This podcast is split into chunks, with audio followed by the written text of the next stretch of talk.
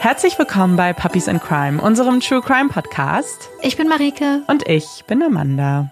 Marike und ich sitzen hier gerade in einem Sammelsurium an Technik und Kabellage und äh, noch mehr Technik. Ja. Äh, das hat so ein bisschen den Grund, dass wir gerade in einem, äh, wie sagt man, improvisierten Studio sitzen, in einem Schlafzimmer und ein bisschen rumprobieren mussten und äh, sind auch schon einmal kläglich gescheitert. Ja, ich habe den Fall schon einmal komplett aufgenommen, habe dann nicht gemerkt, dass ich mich währenddessen nicht gehört habe und die Störgeräusche, die dabei waren, nicht gehört habe, weil ich normalerweise die Kopfhörer immer ganz, ganz leise habe, weil ich mich nicht so gerne höre beim Sprechen und mich das immer so verunsichert. Und deswegen habe ich nicht gemerkt, dass ich mich gar nicht gehört habe und dass da total krasse Störgeräusche waren. Deswegen sitzen wir jetzt schon seit, ich glaube, vier, fünf Stunden einfach da dran und versuchen ja, das, das passt, seit einfach die Technik wieder zum Laufen zu kriegen. Und ähm ja, wir nehmen jetzt äh, ohne Kopfhörer auf, was äh, machbar ist. Wir haben es schon ein paar Mal gemacht. Das ist es sehr ist seltsam. nicht ideal, weil man hört halt äh, nicht die Aufzeichnung der Stimme. Ja. Man, wir hören uns jetzt ganz normal sprechen. Das ist äh, komisch. Aber egal, dafür wird doch eine Folge kommen. Und äh, Marike hat uns diesmal die Folge mitgebracht. Ich bin sehr gespannt. Ihr hoffentlich auch. Kalifornien 1955. Die morgendliche Anwesenheitskontrolle im Gefängnis von Chino. Wieder und wieder ruft der Aufseher den Namen des jungen Mannes. Doch statt eines Yes, Sir oder eines Hier folgt auf das Rufen nur Stille. Joe Corbett, der junge Insasse mit der Nummer A17293, gibt keinen Mucks von sich. Schnell müssen die Aufseher feststellen, dass von Corbett jede Spur fehlt. Er ist weder in seinem Zimmer noch auf der Krankenstation. Auch an seinem Arbeitsplatz in der Gefängniswäscherei ist Corbett nicht auffindbar. Dafür findet man eine zusammengeknüllte Uniform und eine fehlende Fensterscheibe. Sofort schlagen die Aufseher Alarm. Die karge Umgebung des Gefängnisses wird abgesucht, die benachbarten Gemeinden verständigt. Corbetts Foto und Beschreibung geht an Presse- und Polizeistationen. Mann, weiß, 26 Jahre alt, 1,88 Meter groß, mittlere Statur, braune Haare, grün-braune Augen, trägt braune Hornbrille, lange Narbe an rechter Bauchseite, trägt schweren Goldring mit rundem roten Stein, mit Vorsicht nähern. Fünf Jahre später. Golden, Colorado. Seit mehr als 70 Jahren ist das kleine Städtchen Golden das Zuhause der Coors Brewing Company. Die Brauerei blickt auf eine bewegte Geschichte zurück. Da war zum einen die schwere Zeit während der Prohibition, die von 1920 bis 1933 anhielt und während der die Herstellung, der Verkauf, der Import und Transport von Alkohol landesweit verboten war und die die Brauerei nur dank der klugen unternehmerischen Entscheidung, sich neben Bier auch auf die Herstellung von Porzellanprodukten und Malzmilch zu spezialisieren, überlebte. Seitdem der Gründer der Brauerei, Adolf Kors I., im Jahr 1929 aus einem Hotelzimmer in den Tod stürzte oder sprang, leitet sein Sohn Adolf Kors Jr., also der Zweite, genannt Mr. Kors, das Unternehmen zusammen mit seinen drei Söhnen. Mr. Kors ist ein hagerer, ein strenger Mann. Ob als Vater oder Unternehmer, er hält die Züge stramm und hat hohe Erwartungen an seine Kinder und Angestellten. Er verlangt Perfektion und absolute Hingabe. Mr. Kors selbst ist das, was man heute wohl als ein Workaholic beschreiben würde. Er verbringt seine Tage am liebsten von morgens bis abends in der Brauerei. Häufig bis zu 14 Stunden am Tag. Und oft ist er dabei so vertieft in seine Arbeit, dass er alles andere vergisst. Genug Essen ist an diesen Tagen kaum mehr als eine lästige Nebensächlichkeit, die er, meist sehr zur Verzweiflung seiner Frau, nur allzu oft vergisst. Schon früh macht Mr. Kors seinen Söhnen klar, dass es für sie keine Alternative zu einer Karriere im Unternehmen gibt. Alle Wege führen in die Kors Brewing Company. Für die Mitglieder der Familie Kors gibt es strenge Regeln. Unter anderem achtet Mr. Kors darauf, dass seine Kinder und ihre Familien trotz ihres Reichtums ein nach außen vergleichsweise bescheidenes Leben führen. Als Kors hat man nicht zu protzen, nicht anzugeben, bloß niemand in den Reichtum unter die Nase zu reiben. Die verordnete Bescheidenheit hat ihre Wurzeln jedoch weniger in einer gefühlten Solidarität mit der Arbeiterklasse oder den weniger Privilegierten, als vielmehr in tiefsitzender Angst. Zum einen ist das die Angst vor der Wiedereinführung der Prohibition. mit angespornt durch Neid auf reiche Brauereiimperien, und zum anderen die Angst, dass Mr. Kors oder eines seiner Kinder Opfer eines Verbrechens werden könnten. Die Angst davor, entführt zu werden, verfolgt Mr. Kors seit Anfang der 30er Jahre. Damals wurde einer seiner Freunde zwei Wochen lang von Entführern festgehalten. Und später fand die Polizei eine Liste mit alternativen Opfern bei den Tätern. Einer der Namen auf der Liste war der von Mr. Kors. Nie wieder soll der Name eines Kors auf so einem Zettel stehen und nie wieder in den Köpfen von Verbrechern herumspuken. Für Adolf Kors den Dritten, genannt Edge, den ältesten von Mr. Kors drei Söhnen, ist die von seinem Vater verordnete Bescheidenheit kein großes Ding. Ed ist ein prima Kerl und Protzen so gar nichts seins. Er ist bescheiden, herzlich und wer nicht weiß, dass er der Sohn vom Chef und einer der Geschäftsführer der Brauerei ist, hält ihn schnell für einen ganz normalen Mitarbeiter. Nie würde er sich aufspielen. Nein. Stattdessen hat er stets ein freundliches Lächeln und ein nettes Wort für seine Angestellten auf den Lippen und zieht es, anders als seine Brüder oder sein Vater, vor, niemandem auf die Füße zu treten. Ed ist kein Machtmensch. Er ist eher schüchtern, zurückhaltend und manchmal, wenn er aufgeregt ist, dann stottert er. Sehr zum Missfallen seines Vaters. Denn eigentlich wäre Ed, als erstgeborener Sohn, traditionell der natürliche Nachfolger seines Vaters. Doch in der Rolle scheint Mr. Kors seinen ältesten Sohn nicht zu sehen. Das Stottern, die Schüchternheit, das macht sich, zumindest in den Augen von Mr. Kors, nicht wirklich gut als Chef. Doch auch wenn sein Vater ihn nicht in dieser Rolle sieht, seine Angestellten lieben Ed. Immer nett, immer höflich, freundlich, warmherzig. Ed ist beliebt. Und dann gibt es dann noch die fünf Menschen, für die Ed der allergrößte ist. Seine Frau Mary und ihre gemeinsamen Kinder, Brooke, Seth, Jim und Spike. Seit 20 Jahren sind er und Mary glücklich verheiratet. Mary kommt aus gutem Hause. Ihre Familie ist reich, angesehen, sehr gut vernetzt und Mary eine gebildete, selbstbewusste, selbstständige Frau. Sie liebt Ed und war für ihn sogar bereit, das angenehme Stadtleben in Denver aufzugeben und aufs Land zu ziehen. Seit einigen Monaten leben Ed, Mary und ihre vier Kinder nun gemeinsam mit einer Menge Pferde und Rinder auf einer großen Ranch im Umland von Golden. Hier auf der Ranch, draußen in der Natur, umgeben von seiner Familie und ihren Tieren, ist Ed voll in seinem Element. Irgendwann, davon träumt er, irgendwann wird er der Brauerei den Rücken kehren und sich ganz und gar seiner Ranch widmen. Es ist der Morgen des 9. Februars 1960 und während Eds Brüder Joe und Bill bereits an ihren Schreibtischen sitzen, lässt Ed noch etwas auf sich warten. Langsam vergeht der Morgen und während Joe und Bill geschäftig all ihren Aufgaben nachgehen, hat Eds Sekretärin Joanne alle Hände voll zu tun. Anrufe für Ed anzunehmen und die Anrufer zu vertrösten. Ed ist gerade beschäftigt. Ed wird sich melden. Rufen Sie doch später noch einmal an. Zunächst erscheint es weder Joanne noch Eds Brüdern seltsam, dass Eds Schreibtisch immer noch leer ist. Ab und an und insbesondere, wenn Mr. Korsmeier nicht vor Ort ist, so wie diese Woche, taucht Ed schon mal ein kleines bisschen später auf der Arbeit auf. Keine große Sache. Wobei, das muss Joanne zugeben, normalerweise sagt Ed Bescheid, wenn er später kommt. Schließlich nimmt Joanne das Telefon in die Hand und ruft bei Ed zu Hause an. Sie spricht kurz mit Mary, die berichtet, dass Ed morgens um kurz vor acht das Haus verlassen habe und eigentlich direkt in die Brauerei fahren wollte.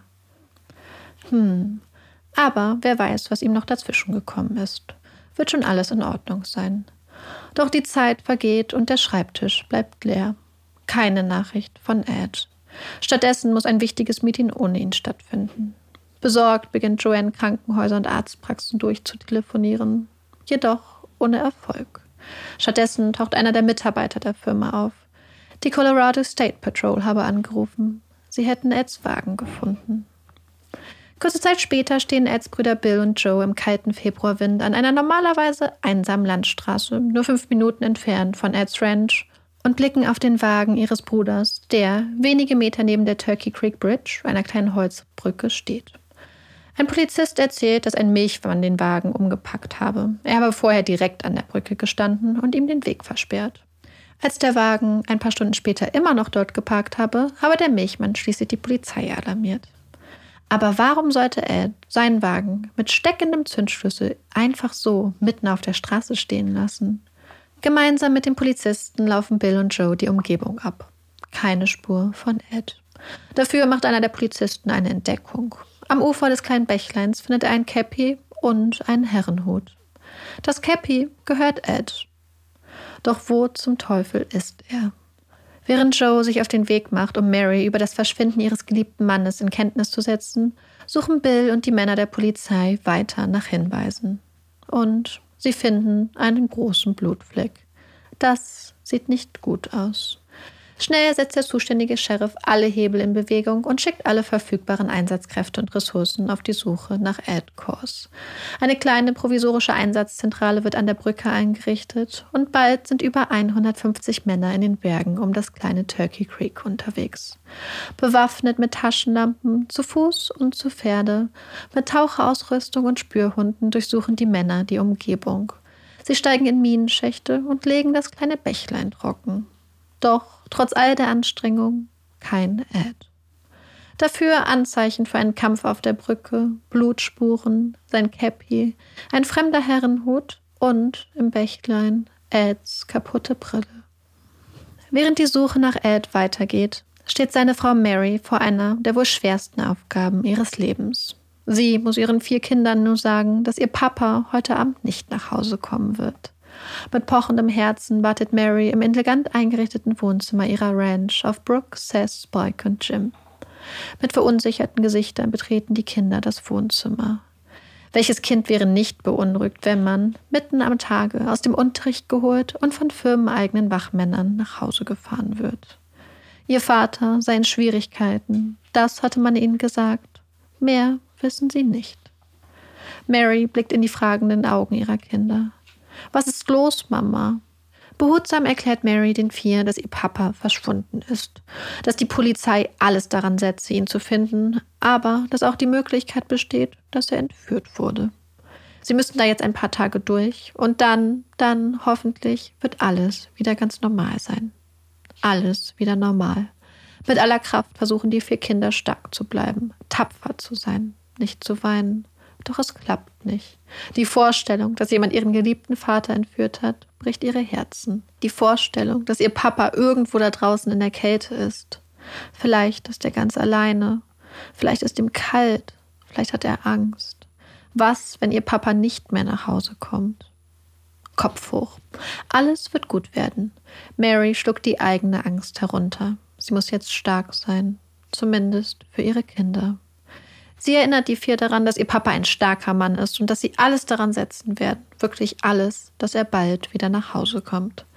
Bis dahin sollen die Kinder zu ihrer Tante Holly, danach, wenn Mr. und Mrs. Kors wieder aus Hawaii zurück sind, zu ihren Großeltern. Es ist nur für ein paar Tage, nur zur Sicherheit. Bestimmt ist Papa dann wieder zu Hause. Wahrscheinlich. Aber vielleicht, Mary stockt, vielleicht, vielleicht wird Papa auch nicht nach Hause kommen. Vielleicht. Vor den Augen ihrer erschrockenen Kinder bricht Mary ohnmächtig zusammen. Am Abend, als die Kinder längst weg sind, redet Mary mit der Polizei. Die Ermittler fragen sie nach Eds Gewohnheiten, nach seiner Kleidung. Ist das seine Brille? Ja, das ist seine Brille. Mary ist aufgelöst. Ohne seine Brille kann er Ed doch kaum sehen. Ihr lieber, starker, warmherziger Ed. Ohne seine Brille, ganz hilflos. Die Vorstellung ist für Mary kaum zu ertragen. Die Detectives wollen gerade los, als Mary dann doch noch etwas einfällt. Das gelbe Auto. Immer wieder hatte sie ein gelbes Auto in der Gegend gesehen. Mal saß ein Mann drin, mal waren es zwei. Auch Ed und ihre Tochter hatten das Auto gesehen und ihre Hausangestellte. Das Auto war gelb. Ein Lincoln, nein, ein Mercury, ein gelber Mercury. Da seien auch andere Autos gewesen, aber der gelbe Mercury, der war ihr im Gedächtnis geblieben. Am nächsten Tag hält die Kunde von Eds Verschwinden die ganze Stadt in Atem. Ob beim Friseur, im Supermarkt oder am Fließband. Die Menschen teilen die Neuigkeit, sind schockiert und voller Mitleid. Man tuschelt über Theorien und Verdächtige. Auf den ersten Blick scheint es absurd, dass jemand es ausgerechnet auf Ed abgesehen haben könnte. Auf den lieben, freundlichen Ed. Kaum zu glauben. Doch nach und nach werden die Lupen rausgeholt und alles und jeder wird ganz genau begutachtet. Blicke werden interpretiert, Worte abgewogen. Jeder, der mal ein schlechtes Wort über die Kurs verloren hat, wirkt irgendwie verdächtig. Gewerkschafter und unzufriedene Arbeiter sind bald ganz oben auf der Liste. Man dürfe nicht vergessen, dass Mr. Kors mit den Gewerkschaftern auf Kriegsfuß steht. Ob sie ihn unter Druck setzen wollen, sich rächen, ein Arbeitskampf mit verbrecherischen Mitteln oder doch eine Entführung, ein Kidnapping, geht es einfach nur um das Geld. Fast alles erscheint möglich, zumindest in der Gerüchteküche von Golden. Nicht einmal 24 Stunden nach Eds Verschwinden nimmt sich das FBI des Falles an. Eine Gruppe von Agenten unterstützt die Suche rund um das kleine Turkey Creek, andere werden auf der Ranch der Coast stationiert und ein weiteres Team beginnt mit der Befragung der Menschen in Golden. Dass das FBI bei einem vermissten Fall so schnell auf der Matte steht, mag wohl die ein oder andere verwundern. Doch für J. Edgar Hoover hat der Fall des verschwundenen Unternehmersohnes höchste Priorität. Er gibt dem gut vernetzten Mr. Kors sein Ehrenwort. Das FBI wird sich kümmern. Ein Versprechen, das wohl nicht ganz uneigennützig ist. Eine Entführung, die im ganzen Land für Aufruhr sorgt, kann, wenn das FBI es denn richtig anstellt, auch für richtig viel gute Presse sorgen. Doch bis dahin heißt die Devise des FBIs den Mund halten. Bis das Opfer befreit ist, wird das FBI absolutes Stillschweigen bewahren. Auch Eds Familie wird nahegelegt, sich nicht zum aktuellen Stand der Ermittlungen zu äußern. Mrs. Kors beginnt der Brief, den Mary in den Händen hält. Ihr Ehemann wurde entführt, sein Auto befindet sich im Turkey Creek. Rufen Sie das FBI oder die Polizei? Er stirbt. Kooperieren Sie? Er überlebt. Lösegeld? 200.000 Dollar in Zehnern und 300.000 in Zwanzigern. Scheine? Gebraucht, nicht fortlaufend, nicht registriert und unmarkiert. Warnung. Wir werden es erfahren, falls Sie die Polizei anrufen oder die Seriennummer notieren. Anweisung. Legen Sie das Geld mit diesem Schreiben und dem Umschlag in einen Koffer oder eine Tasche. Halten Sie zwei Männer mit Auto bereit, um die Lieferung zu machen. Wenn alles vorbereitet ist, setzen Sie eine Anzeige für den Verkauf eines Traktors in die Denver Post Section 63. Warten Sie auf weitere Anweisungen, nachdem die Anzeige erschienen ist. Die Lieferung hat sofort nach Erhalt des Telefonanrufes zu erfolgen. Jegliche Verzögerung wird als Vorbereitung einer Überwachungsmaßnahme gewertet. Bedenken Sie, Adolfs Leben liegt in Ihren Händen. Wir haben keinerlei Interesse daran, einen Mord zu begehen. Alles, was wir wollen, ist das Geld. Folgen Sie unseren Anweisungen, wird er unversehrt innerhalb von 48 Stunden nach Erhalt des Geldes freigelassen werden. Er lebt. Sie wollen nur das Geld. Natürlich. Wer sollte ihrem Ed denn auch etwas Böses wollen? Sie müssen nur das Geld übergeben und dann kommt Ed nach Hause. Dann hat der ganze Spuk ein Ende. Mary kann es kaum fassen. Dass der Brief wirklich von Eds Entführern stammt, daran hat das FBI keinen Zweifel. Laut Poststempel wurde er am Tag von Eds Verschwinden nachmittags um 15 Uhr im Postland von Denver abgestempelt. Der Brief muss folglich zwischen 13.45 Uhr und 14.15 Uhr abgegeben worden sein. Zu diesem Zeitpunkt wusste, außer der Polizei und den Corps, jedoch kaum eine Seele von dem Fall. Doch was den Inhalt angeht, sind die Special Agents skeptisch. Während Mary und Eds Brüder sich an die Hoffnung klammern, dass sie Ed bald wieder in ihre Arme schließen können, denken die Agents an den großen Blutfleck auf der Straße. Irgendwer hat da draußen unglaublich viel Blut verloren. Und dann sind da noch die Aussagen von Mrs. Moore und Mrs. Stitt. Es muss gegen 8 Uhr am Dienstagmorgen gewesen sein, kurz nachdem der Schulbus ihre Kinder eingesammelt hatte, als Mrs. Stitt die Stimmen hörte. Rufe, nur ein paar Worte. Und dann war da der Knall. Vielleicht auch zwei. Es hatte sich angehört wie der Blitz, wie eine 38er. Auf jeden Fall wie ein Blitz. Sie hatte zunächst an Wilderer gedacht. Auch Mrs. Moore sagt zur gleichen Zeit, einen Schuss aus Richtung der Brücke gehört zu haben. Die Stimmen, die Schüsse, die Blutlache. Während die Corps alles in die Wege leiten, um die Lösegeldübergabe vorzubereiten, ermittelt das FBI weiter. Schnell kristallisiert sich eine heiße Spur heraus. Das gelbe Auto, von dem Mary ihnen erzählt hatte. Nach und nach findet das FBI Zeugen und Zeuginnen, die das gelbe Auto je zu unterschiedlichen Tageszeiten in der Nähe der Brücke beobachtet hatten. Die Sichtungen erstrecken sich über einen längeren Zeitraum. Seit der Entführung hatte niemand das gelbe Auto mehr gesehen. Es scheint wie vom Erdboden verschluckt. Doch die Ermittler haben Glück. Denn einer ihrer Zeugen hat ein überraschend gutes Gedächtnis und sich einen Teil des Nummernschildes des gelben Wagens gemerkt. AT62. Da war er sich sicher.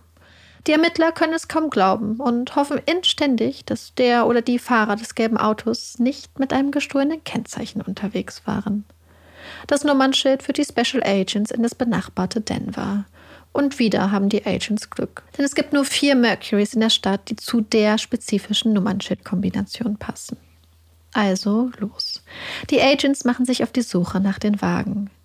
Und der Mercury in der Steel Street? Weiß-blau. Der Mercury in South Wolf Drive? Blassgrün.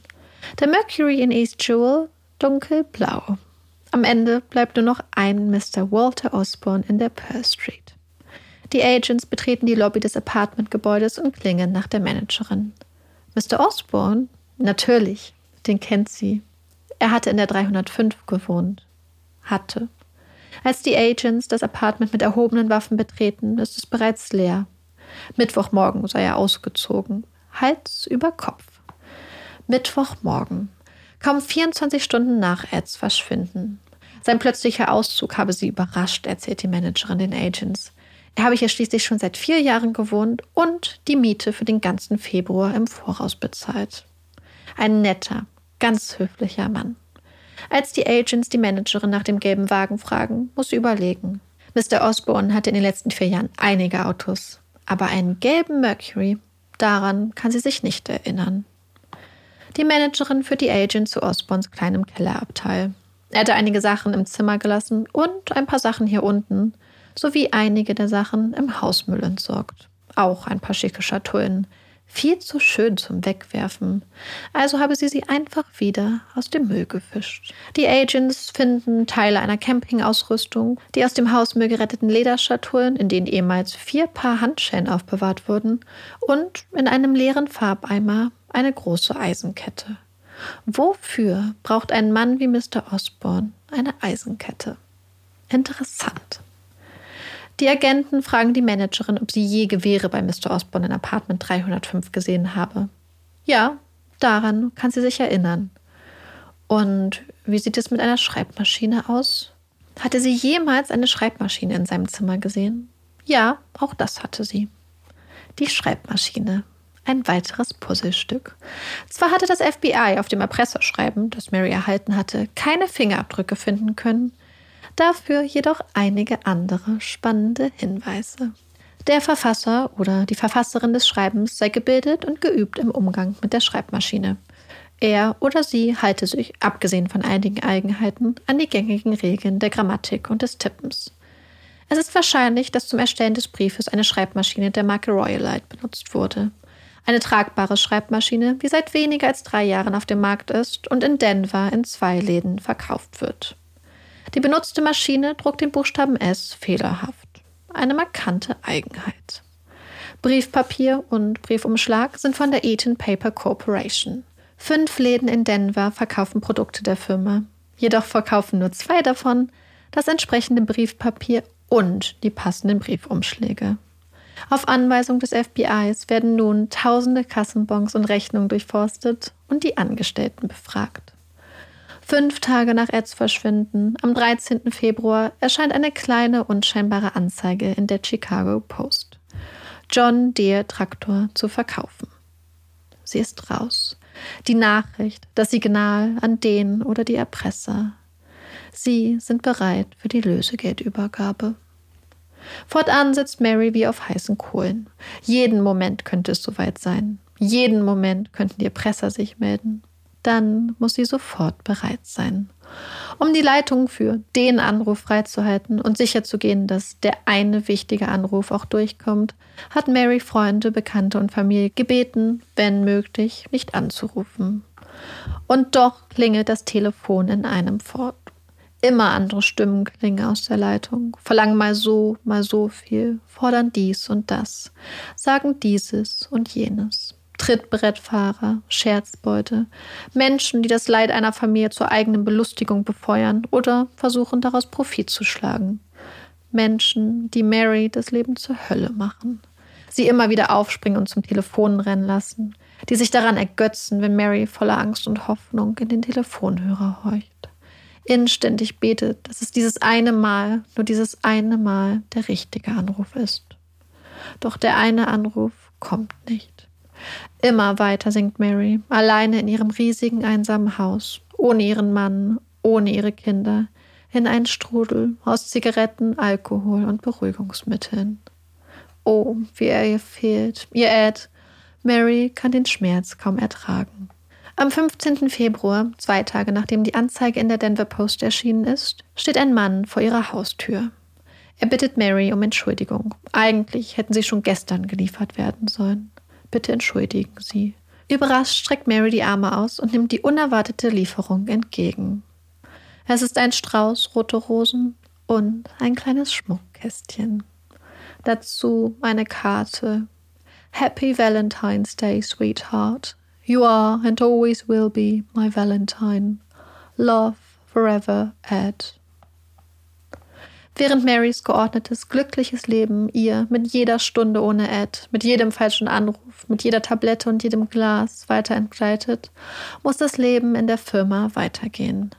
Während die Arbeiter der Brauerei über das Verschwinden reden und rätseln und immer noch inständig hoffen, dass es keiner von ihnen war, bewahrt die Unternehmensspitze Stillschweigen.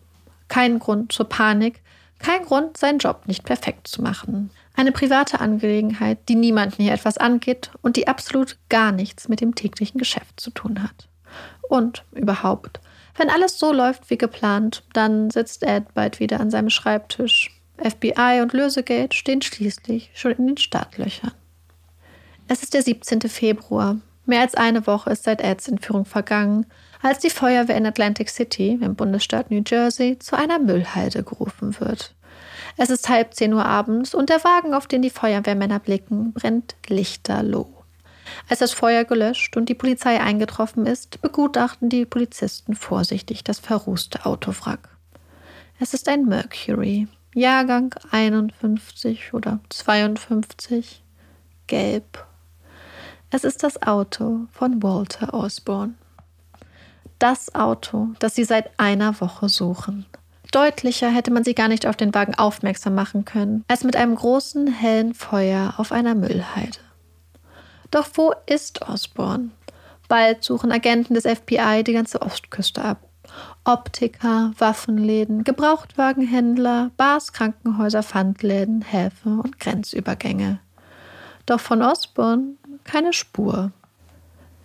Die Wochen vergehen. Mary existiert einsam auf der Ranch vor sich hin, hofft immer noch inständig auf den einen Anruf. Ihre Kinder leben immer noch bei den Großeltern. In der Firma läuft das Geschäft weiter wie bisher. Und eine Kiste mit einer halben Million US-Dollar in Zehner und Zwanziger Scheinen verstaubt langsam.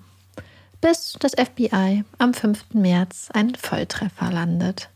Sie haben die Nadel im Heuhaufen gefunden. Wochen zuvor, als sie Osborns ehemaliges Apartment in Denver entdeckt hatten, hatten Kriminaltechniker das ganze Apartment nach Fingerabdrücken abgesucht. Vergeblich. Zu sorgfältig hatte Osborne und nach ihm die Hausdame das kleine Studio-Apartment blitzsauber geputzt.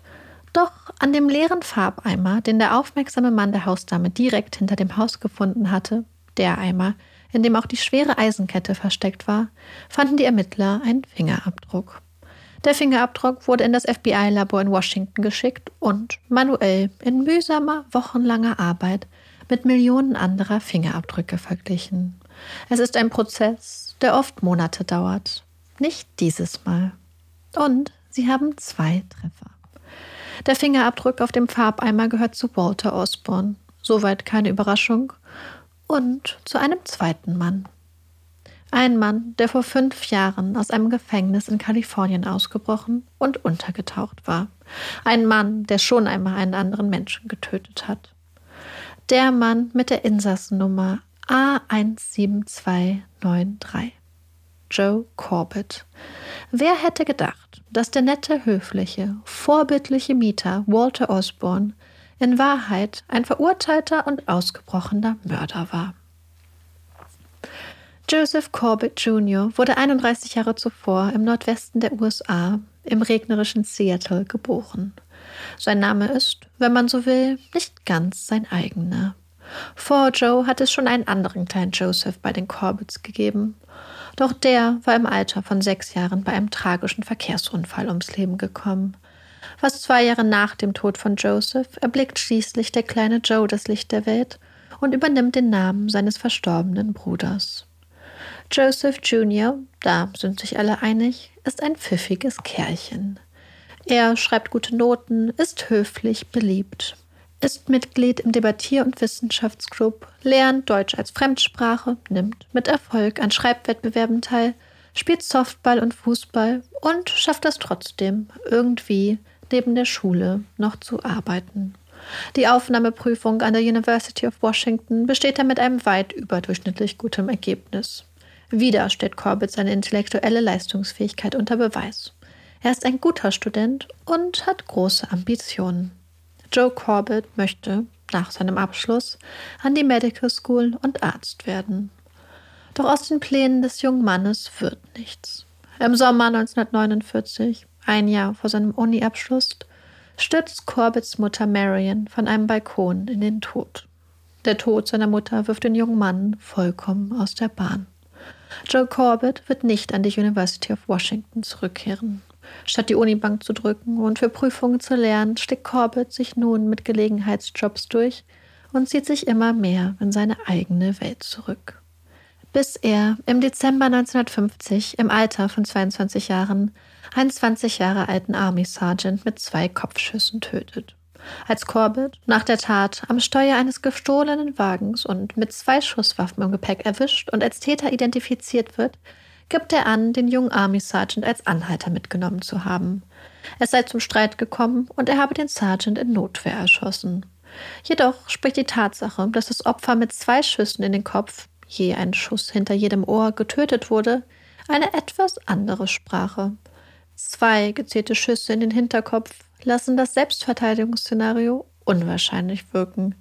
Zudem fehlten die Wertgegenstände des Toten. Die Staatsanwaltschaft bot Joe Corbett einen Deal an. Er bekennt sich des Second-Degree-Murder schuldig und akzeptiert fünf Jahre bis lebenslänglich.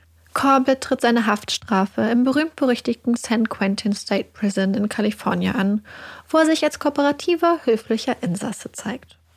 Mit Erfolg. Nach einigen Jahren in San Quentin wird Corbett nach Chino verlegt. Anders als San Quentin ist das Gefängnis in Chino ein Minimum Security Prison, ein Umstand, den Joe Corbett bei der ersten Gelegenheit zum Ausbruch nutzte und bis jetzt erfolgreich untertauchte. Der Sommer vergeht. Der eine, ersehnte Anruf mit den Anweisungen für die Lösegeldübergabe ist nie bei Mary eingegangen. Sie ist einsam, verletzt, voller Trauer und Schmerz. Sie kann die vielen langen, leeren Stunden der Tage kaum aushalten. Tabletten und Alkohol sind ihre ständigen Begleiter. Längst wohnt die Familie nicht mehr auf der riesigen Ranch, sondern in Cherry Hills Village, einem schicken Vorort von Denver. Doch die Gedanken an Ed, das Vermissen, der unerträgliche Schmerz machen vor keiner noch so exklusiven Adresse Halt. Noch vor ein paar Monaten hatte sie geglaubt, dass bald alles vorbei sein würde.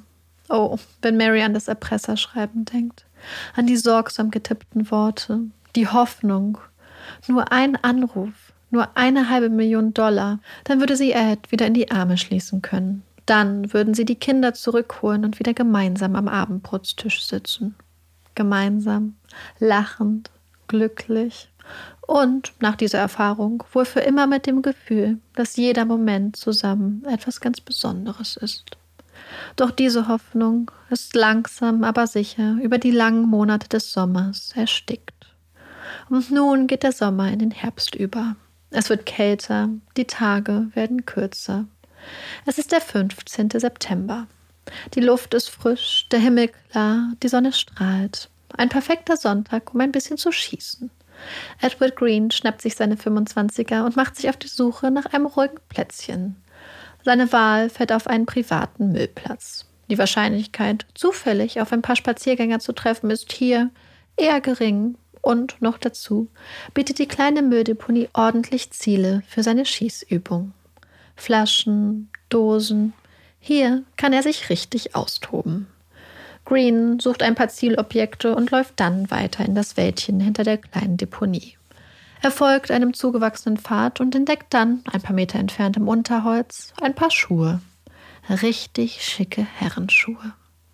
Er wundert sich und läuft weiter. Dann entdeckt er eine Hose, die auf dem Weg liegt. Er macht sich daran, die Hose zur Seite zu schaffen und hält inne. Es hört sich an, als ob. Vorsichtig nimmt Green die Hose in die Hand und greift in die Hosentaschen. Münzen, ein Schlüsselbund und zwei Taschenmesser. Aufmerksam begutachtet Green das eine Taschenmesser.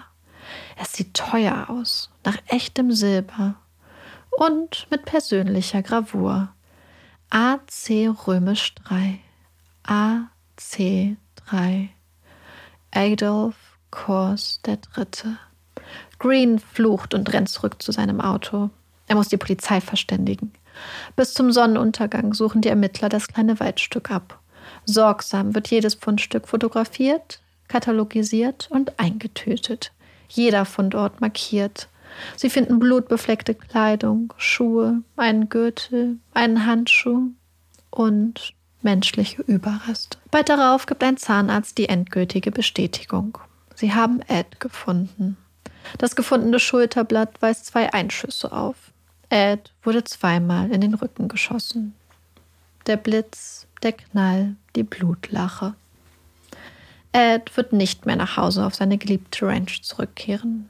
Er wird Mary und seine Kinder nicht mit Tränen in den Augen in die Arme schließen, wird nie wieder mit seiner Tochter Brooke an der Seite durch die Berge Colorados reiten, nie wieder seinem Sohn Spike interessiert bei den Hausaufgaben über die Schulter schauen und nie wieder einen Strauß roter Rosen an seine Mary schicken. Die Zeitungen berichten über den Fund, über die spätere Identifizierung der menschlichen Überreste, drucken Foto und Beschreibung des Verdächtigen. Das FBI sucht diesen Mann, titelt die Zeitschrift Reader's Digest. Überall in Nordamerika blicken Menschen in das Gesicht von Joe Corbett, lesen von seinem Gefängnisausbruch, von seinem Entführungsversuch, seinem Leben und seinen Eigenheiten. Mit Erfolg.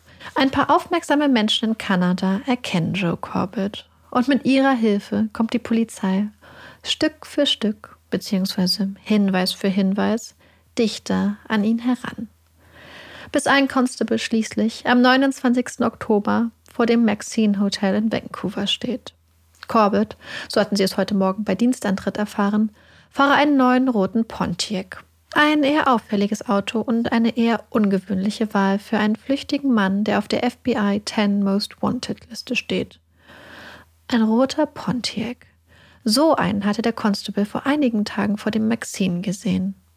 Jetzt steht in der Lobby des Apartmenthauses und fragt die Rezeptionistin, ob sie einen Joe Corbett kenne. Nein? Er probiert es mit den anderen Namen, unter denen Corbett in der Vergangenheit aktiv war. Nein, nein, nein. Erst als er ihr das Fahndungsfoto von Corbett unter die Nase hält, erkennt die Frau den Gesuchten. Ja, der Mann wohnt hier. Zimmer 15. Sie hofft doch sehr, dass er nicht in Schwierigkeiten ist. So ein netter Mann. Eilig fordert der Constable Verstärkung an und hat Glück. Das Hotel, in dem die amerikanischen FBI-Agenten eingemietet sind, liegt nur ein paar Blocks entfernt. In Windeseile versammeln sich Detectives der kanadischen Polizei und die Special Agents des FBIs an der Rezeption des Maxines und planen das weitere Vorgehen. Von der Rezeptionistin erfahren sie, dass Corbett eine Schreibmaschine erwartet der perfekte Vorwand, um einmal an seine Tür zu klopfen. Mit gezogenen Waffen positionieren die Detectives sich auf beiden Seiten der Tür mit der Nummer 15. Einer der Männer klopft. Einmal, zweimal. Wer ist da? fragt eine Stimme aus dem Zimmer. Und dann, ohne die Antwort des Klopfenden abzuwarten, öffnet die Person die Tür. Da steht er, grünes Hemd, grüne Hose, kurze Haare und Hornbrille. Steht einfach da in der Tür. Joe Corbett? fragt der Detective. Ja, antwortet der Mann in Grün. Ich bin euer Mann. Ich bin nicht bewaffnet. Ich gebe auf. Wie ein Lauffeuer verbreiten sich die Neuigkeiten von Corbetts Festnahme. Sie haben es geschafft. 263 Tage lang hatte er die Polizei und das FBI an der Nase herumgeführt. Und jetzt, endlich, hatten sie ihn gefasst. Ich denke, er sollte die Gaskammer bekommen. Es gibt keine Entschuldigung, dass so jemand noch lebendig herumlaufen sollte, zitiert eine Zeitschrift Mary Course. Doch auch wenn Mary mit diesem Wunsch nicht alleine dasteht, ist die Wahrscheinlichkeit, dass Corbett zu Tode verurteilt wird, gering. Corbett wird aus Kanada nach Colorado ausgeliefert und in Colorado müssen bestimmte Voraussetzungen für eine Verurteilung zu Tode vorliegen. Entweder muss die Tat von Zeugen beobachtet worden sein oder der oder die Täterin hat ein Geständnis abgelegt. Der für den Fall nun wieder zuständige Sheriff und sein Team setzen alles daran, Corbett zu einem Geständnis zu bewegen und schrecken dabei auch nicht vor nächtlichen Verhören oder Einschüchterungsversuchen zurück. Doch Corbett hält dem Druck stand. Ihm ist bewusst, gesteht er, stirbt er. Also müssen Zeugen her. Irgendwer muss die Tat doch beobachtet haben. Oder? Nun ja, Corbett hatte sich die Stelle an der Turkey Creek Bridge, ein einsames, abgeschiedenes Streckchen Straße, wohl nicht umsonst ausgesucht. Jedoch, wie durch ein Wunder, melden sich auf einmal Zeuginnen beim Sheriff's Department. Sie hätten die Tat beobachtet, berichten die Frauen, unabhängig voneinander.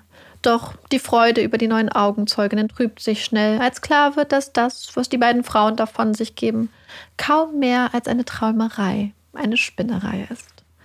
Am 15. November 1960, mehr als neun Monate nach Eds Tod, wird Anklage gegen Joe Corbett erhoben. First Degree Murder. Corbett plädiert auf unschuldig. Im März 1961, gut ein Jahr nach der Tat, beginnt der Prozess. Es gibt keine Zeugen der Tat und kein Geständnis. Die Todesstrafe ist damit vom Tisch. Nun liegt es in den Händen von Anklage, Verteidigung und den vier Frauen und acht Männern der Jury. Die Anklage versucht ein möglichst engmaschiges Netz an Indizien um Corbett zu stricken, um klarzumachen, dass er Adolf Kors ermordet hat.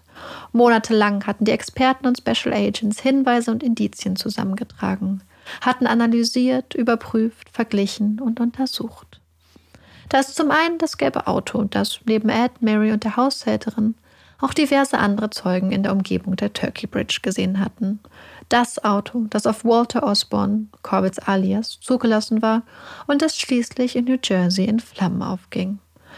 Da ist das Erpresserschreiben, aller Wahrscheinlichkeit nach mit einer Royalite-Schreibmaschine verfasst. Und auch wenn die Royalite mit dem defekten S nie gefunden wurde, konnten die Ermittler einen Verkäufer ausfindig machen, der bestätigen kann, dass Corbett eine Royalite gekauft hatte. Er habe sich Corbett gut merken können, erzählt der Verkäufer, da er die große Summe in Bar bezahlt hatte. Eine andere Verkäuferin, eine junge Kunststudentin, kann bestätigen, dass Corbett das spezifische Briefpapier und die entsprechenden Briefumschläge bei ihr gekauft hatte. Ja, sie können sich noch sehr gut an den jungen Mann mit der Hornbrille erinnern. Die Anklage berichtet auch von der Eisenkette, die sie in dem leeren Farbeimer hinter Corbetts Apartmenthaus sichergestellt hatten, von Corbetts Fingerabdrücken, den sie auf den Farbeimern fanden, und den Handschellenbox, die Corbett versucht hatte zu entsorgen. Zeugen werden gehört, Kollegen von Corbett, die davon erzählen, dass ihr stiller, ruhiger Arbeitskollege von einem großen Ding erzählte, dass er andeutete, dass er bald viel Geld haben würde, dass er irgendwann erzählte, dass er seine Pläne ändern müsste, just als Ed und seine Familie von ihrem Stadthaus in Denver auf die Ranch gezogen waren. Und die Anklage präsentiert den Hut. Der braune Hut, den sie damals zusammen mit Ed Kors Cappy am Ufer des Turkey Creeks gefunden hatten. Genau die gleiche Größe und der gleiche Stil wie ein Hut, den sie in Corbetts Besitz gefunden haben. Kann das ein Zufall sein? Ja, natürlich kann das ein Zufall sein, hält die Verteidigung dagegen.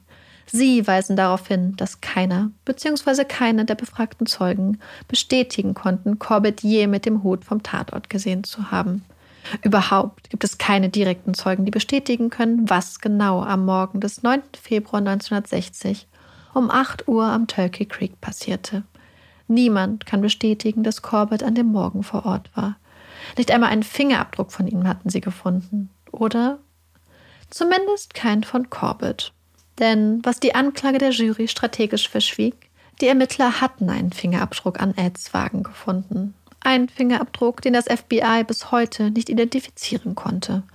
Er war weder von Ed noch von den Kurs, weder von den Mitarbeitern der Brauerei noch den Ermittlern noch dem Milchmann, der den Wagen am Tatmorgen umgepackt hatte. Können Sie also wirklich sicher sein, dass Corbett Ihr Mann ist? Die Verteidigung weist die Jury immer wieder darauf hin. Es ist ein reiner Indizienprozess.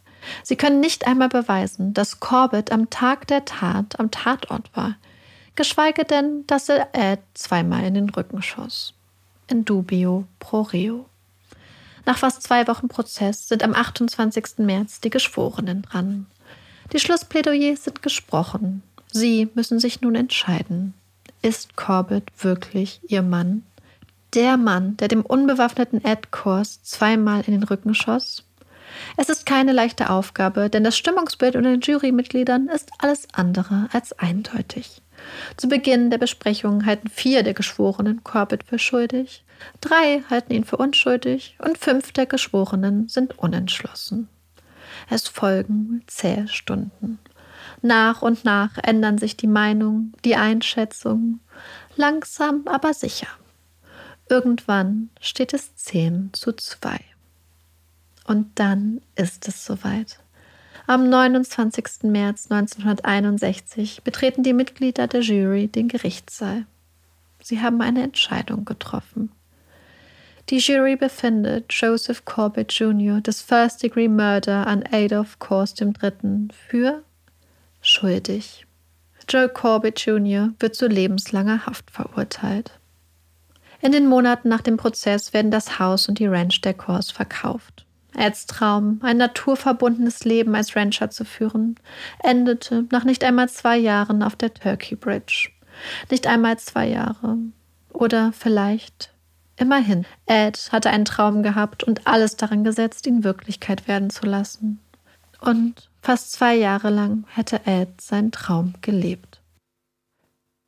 Danke für den Fall, Marike. Ähm, bevor wir jetzt das Nachgespräch beginnen, muss ich äh, alle Karten auf den Tisch legen. Und zwar, während ihr jetzt gerade Marikes Stimme lauschen durftet, ist mir dieses Glück nicht vergönnt gewesen, denn ich habe den Fall gelesen. Das hatte ein bisschen was mit unseren technischen Schwierigkeiten zu tun und wir waren halt sehr hinterm Zeitplan, deswegen dachten wir, wir sind ein bisschen produktiver und effektiver. Und deswegen habe ich Marikes Skript gelesen. Wir wollen einfach hier äh, ehrlich, genau, ganz äh, ehrlich sein. Aber natürlich äh, möchten wir jetzt trotzdem ein Nachgespräch führen zu dem sehr emotionalen, sehr aufwühlenden Fall, der auch, wo die Emotionen auch übers, durchs Papier durchgekommen das, sind. Das freut mich. Ja, ich, ähm, ich weiß gar nicht, wie ich anfangen soll. Also erstmal emotional finde ich ist er wirklich. Ich Marike meinte gerade kurz zu mir, findet sie nicht. Ich finde Oder ihn nicht so, nicht so emotional wie andere Fälle ich finde ihn insofern emotional, dass mir halt das Schicksal von Mary genau. und den Kindern sehr nahe ging und was, also was mich, also den, der, den Fall an sich war für mich so ein ganz spannender Fall, weil es sehr stark so diese Ermittlungsarbeit ähm, der, mhm. des FBIs gezeigt hat, weil es so ein ganz, ganz typischer Fall war, wie man eigentlich aus dem Fernsehen auch ein bisschen kennt, wenn man sich die kleinteilige Ermittlungsarbeit anguckt. Für mich war halt das Emotionale wirklich das, was ich auch am Ende geschrieben habe, nämlich dass Ed, glaube ich, das ist jetzt auch ein bisschen so meine Einschätzung. Spike, also der Sohn Spike hat zum Beispiel gesagt, dass sein Vater ein, ups, dass sein Vater ein so ein Workaholic war und so ein ganz krasser Geschäftsmann. Aber ich hatte von allem, was ich gelesen habe, wirklich eher das Gefühl, dass er eigentlich eher so ein naturverbundenes Seelchen war, mhm. sage ich mal, der sich wirklich eigentlich danach gesehnt hat, eine Ranch zu haben, ganz einfaches Leben. Ich meine, so einfach, wie man sich das natürlich mit mhm. dem finanziellen Hintergrund durch die Firma dann kaufen kann, dass man zum Beispiel so eine große Ranch hat und der eigentlich gerne einfach mit seiner Frau und seinen Kindern da leben wollte, der mit seinen Kindern über das Land reiten wollte, der sich um die Kühe und um die Pferde kümmern wollte und dass er, ich habe es ja am Anfang geschrieben, dass es in der Familie Kors nicht so wirklich die Alternative gab zu einer Karriere in der Brauerei, mhm. zumindest für die Männer, weil sie sonst quasi aus der Familie auch ausgeschlossen worden wären. Und ich hatte das Gefühl, dass aber deswegen, ich war so zwiegespalten, weil ich einerseits sehr, sehr traurig war, dass er seinem Traum nicht länger nachgehen konnte ja. und auch nie diesen Schritt zum Vollzeit-Rancher geschafft hat. Aber andererseits hat er überhaupt diesen Traum geschafft. Und ich, ich finde es immer traurig, wenn Menschen einen Traum haben und den gar nicht verwirklichen können. Mhm. Und allein diese Tatsache, dass er mit seinen Kindern da lang reiten konnte und dass sie diese Erinnerung haben, fand ich voll schön, dass es das geklappt hat trotzdem. Ja. Ja, ich glaube, es ist einfach schwierig, weil man wünscht sich natürlich, dass wenn du vielleicht deinem Ziel so nah bist, dass du es dann auch schaffst und wenn man so eine Geschichte hört, weil wenn natürlich der Sohn sagt, er ist ein Workaholic, dann sieht er das natürlich sehr stark von außen und sieht vielleicht nicht, was aber die Motivation dahinter ist ja. und was vielleicht das Endziel ist, irgendwann nicht mehr so viel arbeiten zu müssen, sondern viel mehr Zeit für seine Familie zu haben. Aber das kann man als Kind nicht unbedingt greifen und verstehen, ja. glaube ich. Und aber genau, ich glaube, das war auch das, was ich am emotionalsten fand, ist eigentlich eher so auch ihr Schicksal ganz besonders, weil wir mhm. haben ja schon oft in anderen Fällen darüber gesprochen, wie schwer es sein muss, wenn man so eine Hoffnung noch hat. Und hier habe ich das Gefühl, gab es halt so auch Grund irgendwie zur Hoffnung, weil es eben ja. diesen, ähm, dieses Schreiben gab und sie immer auf diesen Anruf gewartet hat. Und ich glaube, dass das halt auch ganz schlimm sein muss und dass mhm. du da noch schwerer irgendwie von wegkommst dann. Ja. ja, genau. Du sprichst es ja jetzt auch an mit dieser Hoffnung. Also, Faktisch wissen wir nicht, was damals genau. an der Turkey Creek Bridge passiert ist. Es gibt und ähm, Corbett hat sich auch nie wirklich dazu geäußert und hat nichts gesagt. Ähm, und man glaubt aber, dass es wahrscheinlich so war, dass er an dem Morgen halt dahin gefahren ist, gewartet hat, weil ich muss dazu sagen, es gab eine andere Straße, die aber irgendwie ein paar Tage vorher gesperrt wurde. Das heißt, es war quasi ein anderer Weg, als er sonst gefahren wäre, also Ed, und dass Corbett halt morgens auf ihn gewartet hat und dann wahrscheinlich mit seinem Wagen zum Beispiel die Brücke zugeparkt hat und ihn dann um Hilfe gebeten hat. Und dass Ed dann mhm. rausgestiegen ist, um ihm helfen wollte, weil er hat ja auch den Zündschlüssel dagelassen und ist ja ein sehr hilfsbereiter Mensch. Ja. Und dass er ihm wahrscheinlich helfen wollte. Und auch die Sache mit dem Blutfleck. Am Anfang dachte die Polizei, dass es auch sein könnte, dass es vielleicht der ähm, Ed sich mit seiner Waffe gewehrt hat gegen den oder die Entführer. Aber dann haben sie halt seine Waffe bei ihm zu Hause gefunden und konnten daher dann ausschließen, dass er sich gewehrt hat, weswegen ich glaube, die ja. FBI-Agents schon sehr früh auch die Möglichkeit in Betracht gezogen hat, dass er nicht mehr am Leben ist. Ja, ich glaube auch, dass du wahrscheinlich aus Ermittlersicht da schon weniger Hoffnung hattest als vielleicht eine Familie. Aber man ist sich schon sicher, dass der Brief von ihm ja, war, ja, das oder? Weiß man. Okay. Und das, es ergibt auch total viel Sinn. Also zum einen war es ja mit diesem Poststempel, dass man das ja. ähm, nachvollziehen könnte. Wir wissen ja, dass sie irgendwann so um die Mittagszeit auch die Polizei überhaupt von der Polizei, von der mhm. State Patrol ähm, kontaktiert wurden dass ihnen dann gesagt wurde, hey, wir haben einen von ihren Firmenwagen gefunden, können Sie mal nachgucken. Und in der Firma konnten sie dann nachvollziehen, dass es sein Wagen war. Und wir wissen ja, dass der Brief zwischen 13.45 Uhr und 14.15 Uhr mhm. abgegeben worden sein musste, aber er muss ja vorher auch getippt worden sein. Ja, ja. Und man weiß halt einfach, dass es niemanden gab. Und auch wie der Brief verfasst wurde, passt zu Corbett, weil er sehr gut gebildet ist. Das haben Sie vorher mhm. auch schon mhm. gesagt. Die Person scheint gebildet zu sein, scheint sich sehr gut mit dem Tippen auszukennen. Und Corbett hat tatsächlich, er war ja an der University of Washington, damals hat er so eine Art Tipp-Business gehabt und hat für Leute Sachen abgetippt. Mm, Weswegen okay. er wohl auch genau diese ganzen ja. Formalitäten mehr oder weniger dann drauf hatte und sich daran gehalten hatte. Und ja. ja. Ich frage mich dann halt, was der Plan aber so richtig war, weil mhm. das äh, ist mir irgendwie noch nicht so klar, weil ja. er wird, also vielleicht hat er zu dem Zeitpunkt noch gelebt, das ist ja auch alles irgendwie ziemlich offen noch und hat gedacht, er kann dann noch ein bisschen Geld mit rausschlagen und dann ist irgendwas schiefgegangen. Oder er war schon tot, aber dann, dass er das Geld nicht abgeholt hat ja. oder so, dass ihm das dann zu heiß wurde. Ja, also man geht schon davon aus, dass er das wahrscheinlich nicht unbedingt überlebt hat, weil was wir okay. sagen können, also man kann, würde ich behaupten, davon ausgehen, dass es nur zwei Schüsse waren, weil man hat ja, ja diese beiden Einschusslöcher im Schulterblatt gefunden, die sind aber auch nicht wieder ausgetreten, also sie steckten quasi im Schulterblatt. Und man hat ja dieses Geräusch gehört, diesen Knall, diesen Blitz, wovon die Zeuginnen geredet haben. Und die eine hat ja auch gesagt, es könnten zwei sein oder einer. Mhm. Deswegen gehe ich davon aus, dass es nicht mehr sind. Ähm, ja, es kann sein, dass er dann verblutet ist oder dadurch, dass ja man nur noch so dieses Skelettüberreste gefunden hat und zum Beispiel auch der Kopf schon an einem anderen Ort war, kann es halt auch wirklich sein, dass Corbett ihn zum Beispiel angeschossen hat und ihn dann noch irgendwie anders er, beispielsweise erwürgt hätte oder sowas, hat, hat der Fund halt nicht mehr hergegeben, dass man da mehr rausgefunden hat. Mhm. Okay. Und ich denke mal, dass das Ziel dann wirklich schon war, ihn gefangen zu halten und ihn dann möglichst schnell auszutauschen. Ja. Die Familie ist auch wirklich so dran gegangen, Mr. Kors, also der Vater mhm. von ihm, sehr nach außen hin unemotional. Ich glaube, das ist einfach die Art, wie es in der Familie ja. gehandelt wurde und hat auch gesagt, naja, das ist eine ganz einfache ein ganz einfaches Geschäft, das ist ein Tausch, ne? also oder ein Schuldsgeschäft ja. quasi so. Er gibt mir meinen Sohn, ich gebe ihm das. Das sollte jetzt einfach so gehandelt werden. Ähm, ja, was ich bei dem Fall ganz interessant finde, und da komme ich auch mal kurz zu meiner Quelle. Und zwar ist das das Buch The Death of an Heir von Philip Jett. Das ist ein super Buch, was sich ähm, mit dem Fall beschäftigt und das sehr ähm, gut alles eigentlich auch darstellt. Es gibt auch noch andere Quellen, aber das ist so die eine wirklich umfassende ähm, Quelle, die es dazu gibt, weil der Fall natürlich schon so ein bisschen zurückliegt und man eigentlich nicht mehr so an die mhm. ganzen Originalsachen rankommt.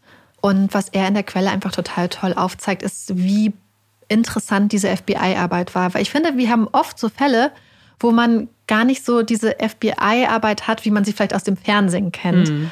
Und hier in diesem Fall war das tatsächlich so. Zum einen war ja diese Untersuchung dann nach diesen Fingerabdrücken wirklich, wie man sich das vorstellt, ja. dass da halt mit einer Lupe all diese Fingerabdrücke quasi untersucht wurden. Dann war es ja so, dass sie dann wirklich ganz schnell rausgefunden haben, okay, es gibt dieses und dieses Papier, das ist von der und der Firma. Die Firma liefert an die Läden, aber die haben nur die Produkte und deswegen müssen wir mit den Läden reden. Und dann haben die teilweise auch bei dem Schreibmaschinenladen, haben die dann die Mitarbeiter teilweise tausende Kassenbons durchgehen lassen und haben dann gesucht und haben dann nach den Verkäufen geguckt und haben dann teilweise alle Adressen, an denen diese Royalites quasi geschickt wurden, beziehungsweise ja. wenn die zum Beispiel mit einem Scheck bezahlt wurden, sind die überall hin und haben die Leute nach ihren Maschinen Echt? gefragt. Krass, ja. Also diese Arbeit, die dahinter steckt, bei diesem Fall war wirklich unglaublich beeindruckend, weil es wirklich so, wenn jeder, zum Beispiel auch jeder Fake-Brief, es kamen ja mehrere ja. falsche Erpresserbriefe, die wurden alle verfolgt, weil es damals auch, oder beziehungsweise ich weiß nicht, ob es immer noch so ist, ein Straftatbestand war, wenn man die Post, die amerikanische Post benutzt, um eine andere Person zu erpressen. Uh. Und so gab es dann zum Beispiel auch so ein, so ein Schreiben, was offensichtlich fake war, wo sie aber, glaube ich, drei Jahre lang ermittelt haben. Mhm. Oder, oder eins. Ich glaube, sie haben ein Jahr lang ermittelt, um rauszufinden, wer das war und haben die Leute tatsächlich verfolgt, die Find das gemacht haben. So. Ja, und ähm, das fand ich sehr beeindruckend. Zum Beispiel war es auch so, dass man ja Corbetts Wagen gefunden hat und mhm. dann hat sich auch jemand, ein Experte vom FBI, rangemacht und hat die ganzen verschiedenen Schichten an Erde an den Reifen untersucht ja. und konnte vier verschiedene Schichten herausfinden und die Sachen dann zum Beispiel zu, äh, zuordnen. Und um das zuordnen zu können, haben die hunderte Proben von Erde von überall aus der Gegend genommen. So sehr, dass das Labor schon irgendwann geschrieben hat, bitte schickt uns keine, keine Proben Erde mehr. mehr.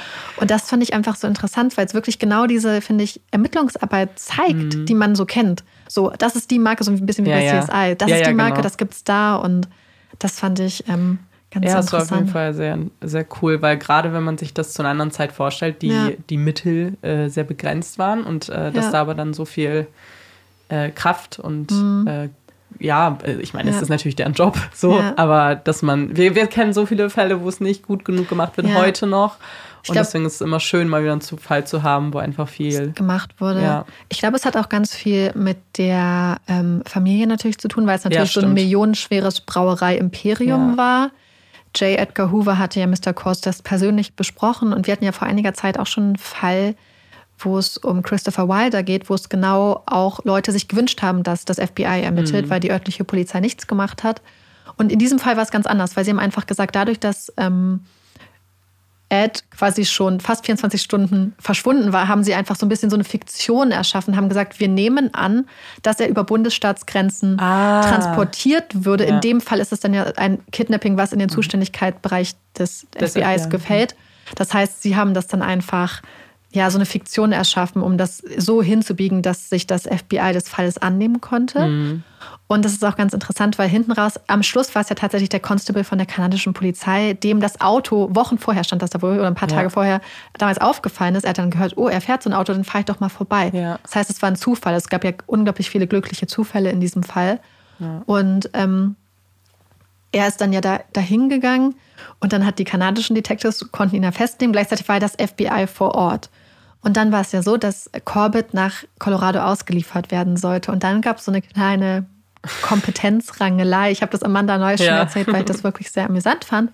Und zwar war es so, dass der Sheriff, der für den Fall zuständig war vor Ort in Colorado, natürlich, ich sag mal, die Glory haben wollte, also wie nennt man das Prestige dieser Festnahme und ist dann sofort nach Kanada geflogen oder gefahren, nee, ich glaube geflogen, mit seinem Kollegen und auch seiner Frau und wollten dann Corbett mitnehmen und ihn zurück überführen in die USA.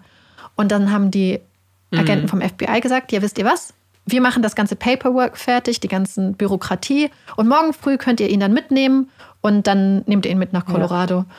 Und am nächsten Morgen sind der Sheriff und seine Leute dort dann aufgetaucht und wollten ihn mitnehmen. Und dann wurde ihnen gesagt, dass die Agenten des FBIs ihn am Abend vorher schon mit rübergenommen haben, weil mhm. es halt beiden auch um das Prestige gab. Wobei ich persönlich sagen muss, dadurch, dass das FBI so viele Ressourcen mhm. reingesteckt hat, hätte ich es auch ärgerlich gefunden, wenn jetzt der Sheriff vor Ort, der auch eine sehr, sehr umstrittene Figur war, wegen sehr kreativer Buchführung, oh also halt sehr viele illegale ja. Sachen leider auch gemacht am Amt, war ich schon ganz froh, dass das FBI sich dann das auch ja, auf die Karte okay, schreiben ja. konnte. Weil, also, ich meine, wenn sie die meiste Arbeit gemacht haben, haben sie auch das Schulterklopfen ja. verdient. Ja. Das, ja. Ja, eine Sache, die ich noch ganz spannend fand, ist ja, ich meine, vielleicht kennen es auch einige, Coors Bier ist ja mittlerweile mhm. eine der größten äh, Brauerei-Imperien.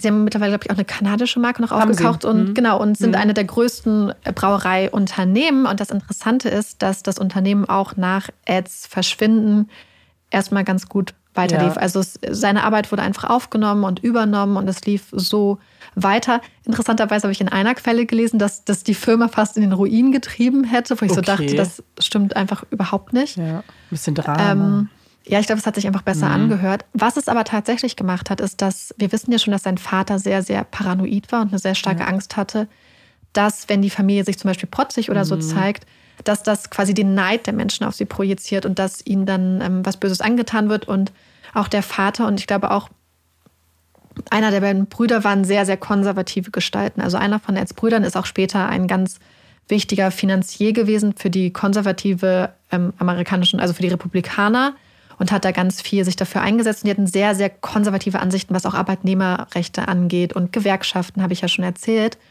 Und man hat gemerkt, dass die Brüder, glaube ich, auch wirklich davon betroffen waren, was mit ihrem Bruder passiert ist, weil sie haben dann irgendwann angefangen, Fragebogen ähm, also beim Einstellungsprozess mussten ihre Mitarbeiter bestimmte Fragen beantworten, die, ich lese sie dir gleich vor, mhm. absolut grenzwertig sind. Also nicht, nicht mal grenzwertig, sind nicht mal grenzwertig, sind ja. über jeglich, also jenseits ja. von Gut und Böse, also ganz schlimm. Und mussten auch Lügendetektorentests machen.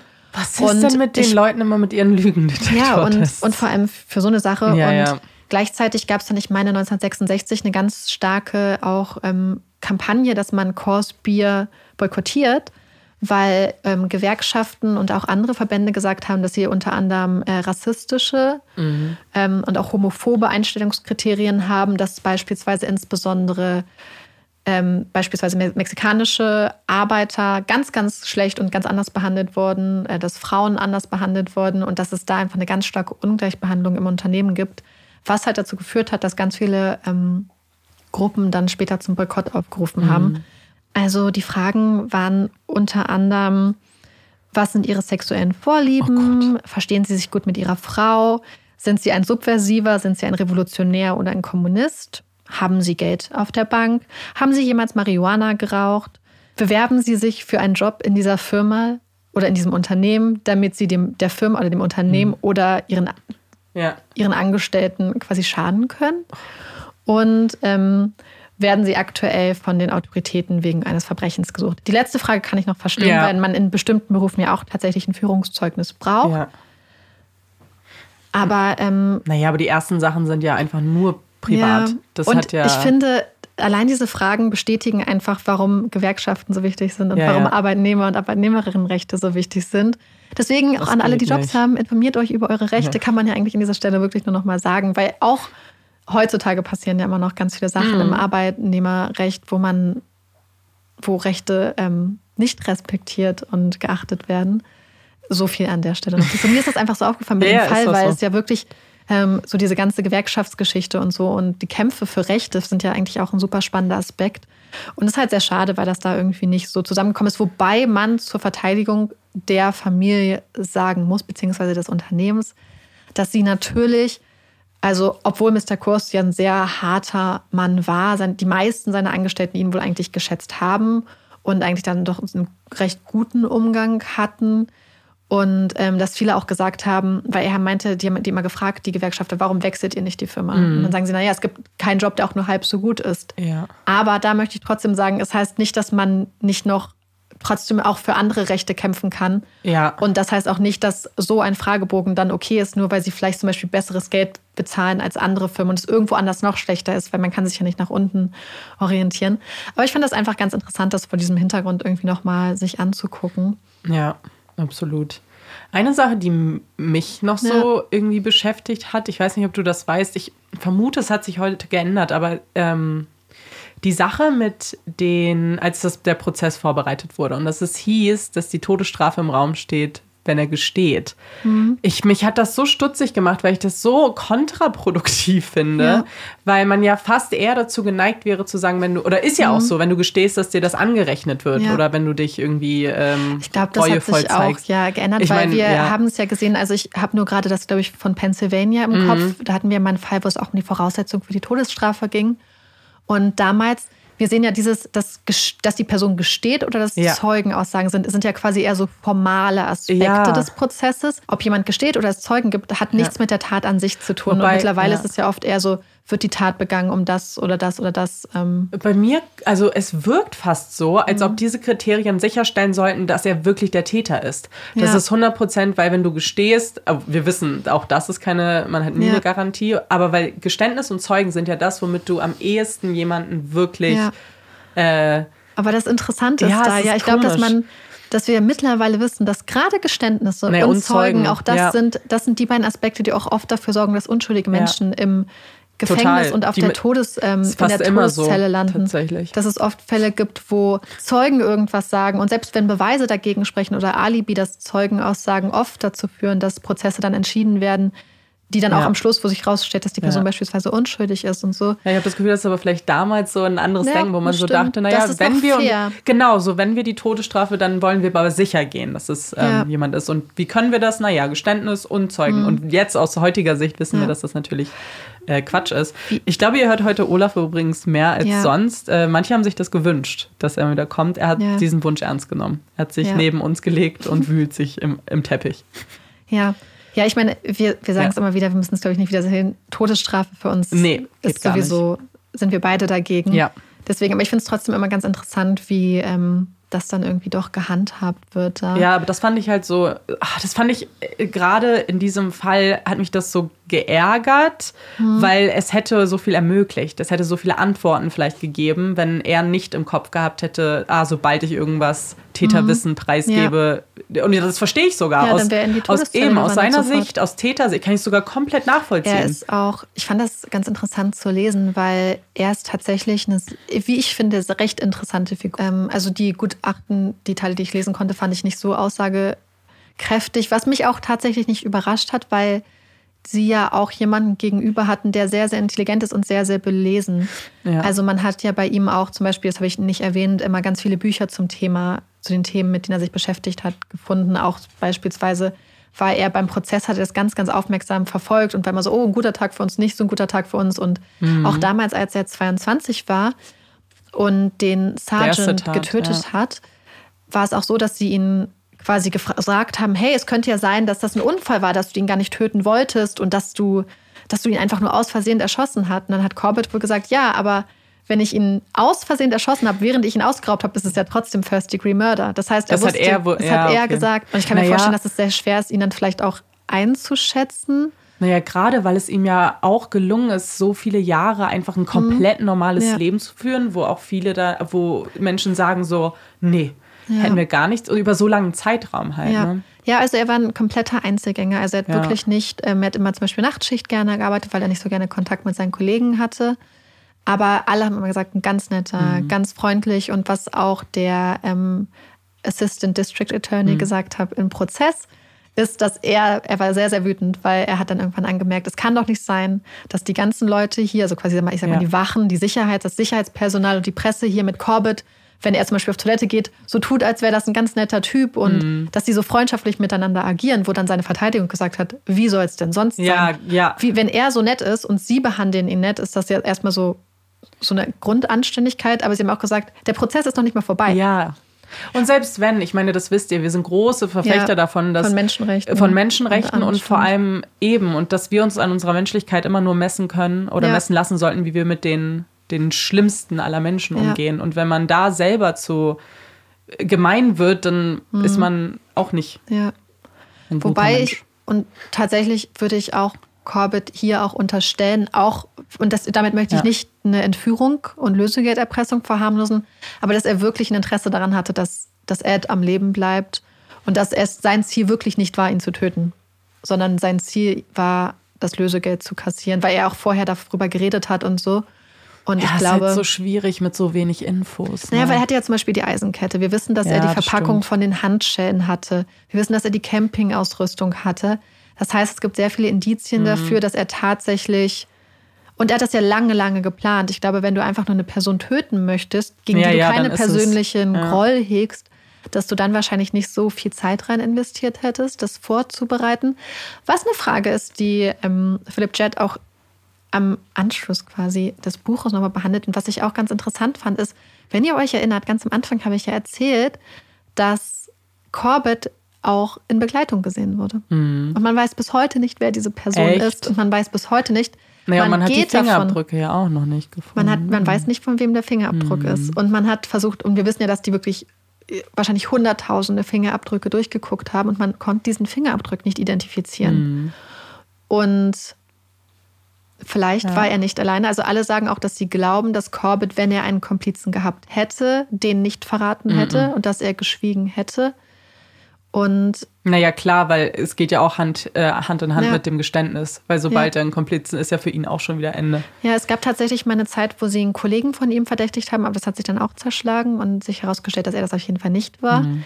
Aber es kann tatsächlich sein, dass da draußen irgendwer ist, der da noch mehr, weil denn das Interessante ist ja auch, man hat ja zum Beispiel diesen Hut gefunden in so einer mhm. Größe, die Corbett auch getragen hat. Aber als man tatsächlich die Zeugen, die ihn kannten, gefragt hat, meinten die so, hm, bin mir nicht sicher, ob ich diesen Hut tatsächlich mal an ihm gesehen habe. Ja, okay. Und dann noch dieser Fingerabdruck. Ich glaube, das war auch der Grund, warum nach dem Prozess die ähm, Juroren und Jurorinnen so unentschlossen waren. Weil ich finde, nach so einem Prozess, wo es ja doch sehr, sehr viele Indizien gab, ja. ähm, finde ich, spricht es dafür, dass sie ihre Rolle sehr ernst genommen haben. Wenn viele gesagt mhm. haben, für, für das Ganze drumherum haben wir Indizien, aber für die Tat an sich genau. nicht wirklich. Ja. Also eigentlich gar nicht. Und das ist halt das Schwierige an Indizienprozessen, weil, und das verstehe ich, ich möchte da auch in, in der Haut der Jury nicht stecken, ja. weil so es, es fehlt dir eben so ein grundsätzliches ja. Element, glaube ich, um von der Schuld überzeugt zu sein. So. Und das ist die Tat selbst. Und äh, wie sie begangen wurde. Und ja, ich, ich war am Ende, also ich weiß nicht, ich habe auch schon das Gefühl gehabt, dass er schuldig ist. Aber ich weiß auch du nicht, weißt ob nicht ich. genau, nee, was er schuldig genau, ist. Genau, ja. Mhm. Und ich weiß nicht, wie, ob ich dann so hundertprozentig ja. mich hätte entscheiden können. So ja. ohne Zweifel. Und das ist es ja, es ist ja ein Dubio pro Reo. Ja. Und ich hatte auch so ein bisschen das Gefühl, ich weiß es nicht, gerade wenn man nicht weiß, ob da noch eine zweite Person ist, mhm. weil das würde ja mhm. Sinn ergeben, weil ich frage mich so, Sie haben ja wirklich das ganze Umfeld durchleuchtet. Hätten Sie dann nicht diese eine Person eigentlich finden müssen, die mit ihm da im Auto immer saß? Ja, eigentlich schon. Ist auch komisch, dass die irgendwie auch niemand gesehen hat. Ne? Also, ja, die andere meine, Person wurde teilweise ja gesehen ja, ja. von Zeugen. Danach. Aber das, und was auch gesagt wurde, was ähm, vielleicht an so ein bisschen Selbstüberschätzung liegt, ist, dass Corbett, und das ist ganz interessant, diesen gelben Wagen, also er hat ja immer verschiedene Autos gehabt, das hat ja auch seine Vermieterin gesagt. Aber diesen gelben Wagen hat sie nie gesehen, weil er eine Garage gemietet hat und diesen Wagen immer versteckt hat. Ja, okay. Aber warum ist er dann mit seinem normalen Kennzeichen da rumgefahren? Ja, das und da wurde halt gefragt, da wurde an manchen Stellen so gesagt, dass er manche Sachen und warum hat er das zum Beispiel das Auto anbrennen lassen, was mhm. ja das oft die offensichtlichste Möglichkeit ist, wie du die Polizei auf dich aufmerksam machst, weil es gibt ja über die Fahrgestellnummer, wurde das ja damals nachvollzogen. Und dann frage ich mich schon so, naja, und so auffällige Autos. Ja, ein gelbes und ein rotes, rotes Auto. Ja. Gelb ist ja so. Und er hat übrigens seinen Namen nicht geändert. Sein Name, den er benutzt hat, also er hat ja verschiedene Aliasse. Und der Name dieser Walter Osborne war sein Stiefbruder. Also nicht hm. sein erster Bruder, sondern sein Stiefbruder, der hatte diesen Namen. Und er hat oft die Namen zum Beispiel auch von Leuten, die er aus dem Gefängnis kannte, benutzt oder sich da Sachen zusammen ähm, ge, ja, überlegt, so kreativ zusammengestellt, sage ich mal. Und da frage ich mich, ja, ich weiß nicht, an manchen Sachen habe ich das Gefühl, dass es eher ein atypisches Verhalten ist für eine Person, die so präzise ist und so gut überlegt und ja. auch so stark darauf achtet, dass meiner Herz hinbekommen, dass sein ganzes Apartment kein einziger Fingerabdruck ja, das ist war. Wahnsinn. An all den anderen Sachen, die Schatullen hätten ja Fingerabdrücke haben, gab es nicht. Nichts an seiner Campingausrüstung im Keller. Nichts. Ja, die Sache ist vielleicht, aber überleg mal, wie wahnsinnig anstrengend das sein muss. Erstmal lebst Ja. du sowieso auf der Flucht ja auch die ganze Ja. Zeit. Und dann Er hat die bist du vier ständig, Jahre an genau. einem Ort gelebt vorher, tatsächlich Ja. nach der Flucht. Das Und- fand ich interessant. Wahnsinn, ja. Und dass du ständig bedacht darauf bist, keine Ja. Spuren zu hinterlassen. Ich weiß nicht, vielleicht war es ihm dann irgendwann leid. Aber er hat selbst zu dem Zeitpunkt, wo er sicher war, sein konnte, dass die Polizei ihn sucht, teilweise immer noch unter dem gleichen Walter Ja. Osborne darunter agiert, hat ähm, teilweise darunter nochmal Jobs angenommen und so. Ja. Also das fand ich ähm, ganz, ganz teilweise sehr widersprüchliches Vorgehen irgendwie. Mhm. Was ich wirklich traurig finde in diesem Fall ist, dass man ja nicht wirklich nachvollziehen konnte, warum er so geworden ist, weil es Mhm. gab ja diese Zäsur in seinem Leben, als seine Mutter gestorben ist. Ja. Das war ja so, dass sie von einem Balkon quasi gestürzt ist. Und ähm, in einem Gespräch mit einem Psychiater oder Psychologen hatte er gesagt, dass er quasi sich auch irgendwie Schuld vorgeworfen hat, weil er es hätte reparieren können Ach so. und das nicht und gemacht ob- hat. Und dass er das Gefühl hat, sein Stiefbruder und sein Vater würden ihm das auch vorwerfen irgendwie. Mm. Und aber ich weiß es nicht, weil manchmal hört es sich fast auch so an. Emma zum Beispiel hat gesagt, natürlich denkt man drüber nach, seine Eltern zu töten. Das heißt, manchmal hört es sich auch so ein bisschen so an. Aber vielleicht Ja, ist es auch nicht, vielleicht war das wirklich die Zäsur, wo er sich so Schuldvorwürfe gemacht hat, dass es sein ganzes Leben einfach aus der Bahn geworfen hat und er gemerkt hat, dass er seine großen Träume, Arzt zu werden, nicht mehr erreichen konnte. Ja, aber gerade Schuld kann, glaube ich, sehr, sehr viel in Menschen auslösen und mit Menschen machen. Deswegen, es kann schon sein. Ja.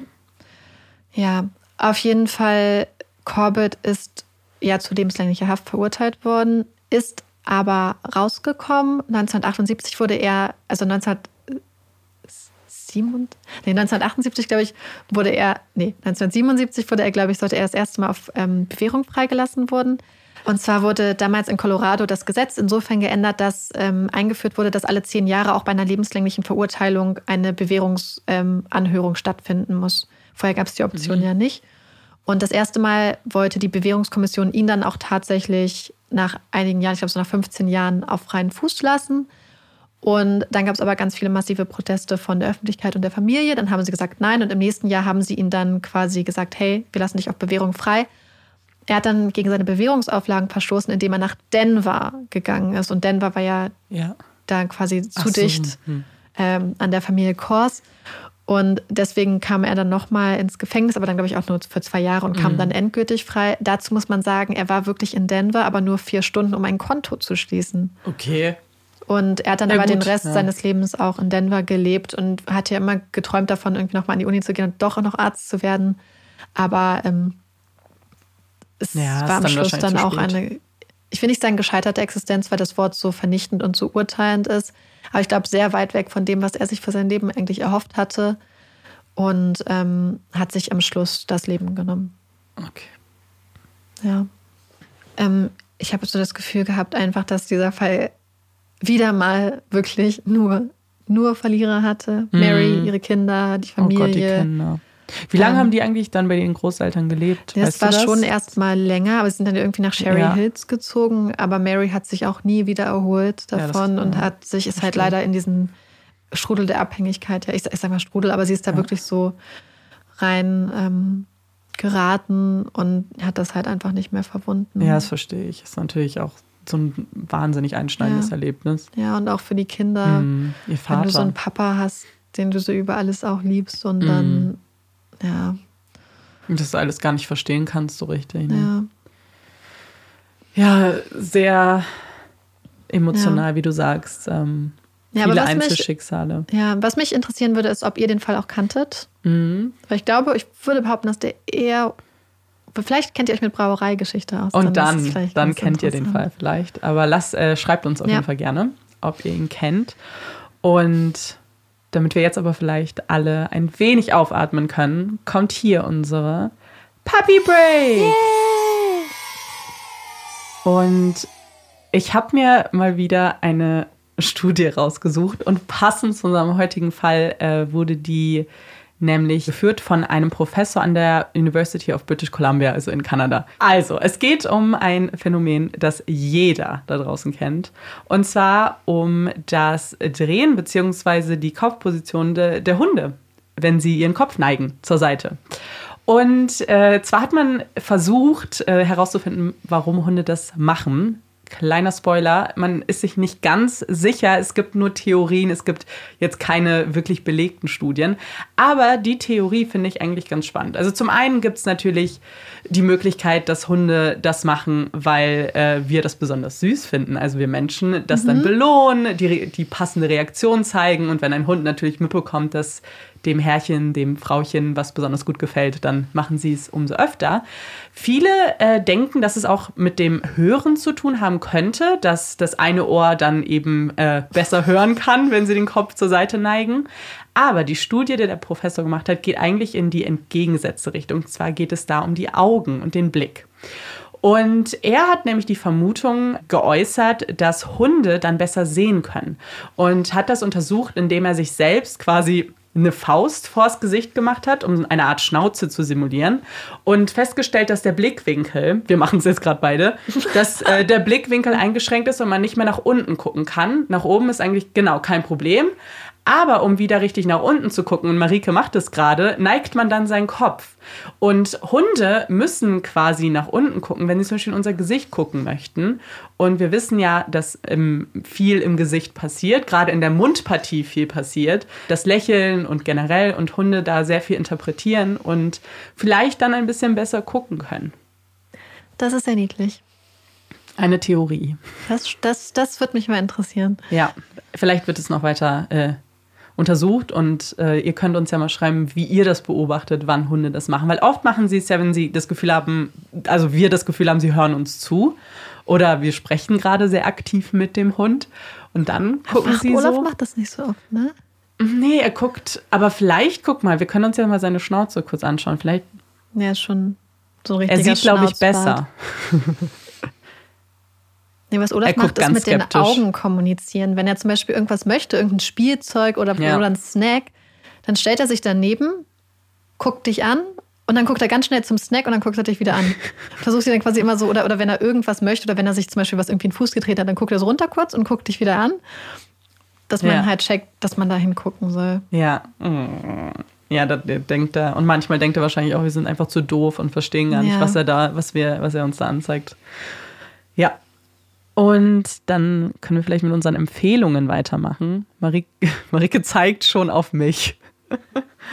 Okay, ich fange einfach mal an. Und es ist eine Empfehlung, die viele von euch uns auch schon geschickt haben, als das rausgekommen ist. Ich habe sie auch schon da geguckt, ähm, möchte sie aber jetzt auch nochmal empfehlen. Und zwar geht es um eine Serie auf Disney Plus und die heißt Only Murders in the Building.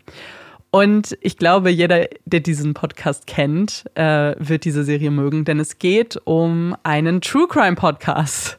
Und zwar gibt es äh, drei äh, Personen, die in einem Haus wohnen. Es ist so ein Gebäudekomplex, ähm, sehr äh, ja, äh, im Luxussegment würde ich jetzt mal sagen, sehr teuer. Und äh, diese drei Personen haben eigentlich fast nichts miteinander zu tun, stellen dann aber bei einer Evakuierung, es gab einen Feueralarm, fest, dass sie alle denselben True Crime Podcast hören. Und im, an demselben Abend findet ein Mord statt in diesem Gebäude.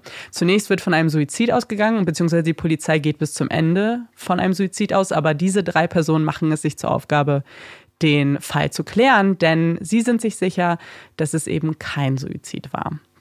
Und es ist sehr leicht. Selina Gomez spielt mit. Ähm, es ist mehr so humoristisch. Es ist, äh, hat Krimi und Mystery-Elemente. Man versucht eben rauszufinden, wer es ist. Und jede Folge hat quasi so einen eigenen Verdächtigen und einen eigenen kleinen Twist. Und ich fand es sehr leichte Unterhaltung. Und gerade für True Crime-Fans ist es, glaube ich, eine ganz coole Serie. Was ist denn deine Empfehlung, Marika? Ich habe zwei Empfehlungen. Oh Gott, willst du diese wirklich verpulvern? Nein, also es ist eine Empfehlung, also es ist schon mal ein Ansprechen in eigener Sache und eine Empfehlung, die mich einfach die letzten Wochen unglaublich happy gemacht hat. Ich fange mal kurz mit der allgemeinen Empfehlung an. Und zwar geht es um die Serie Shits Creek. Die gibt es bei Amazon Prime und ich wollte die immer gucken, aber irgendwie bin ich nicht dazu gekommen. Mhm. Jetzt habe ich vor ein paar Monaten angefangen, die zu gucken und habe dann immer abends immer mal so ein bisschen geguckt.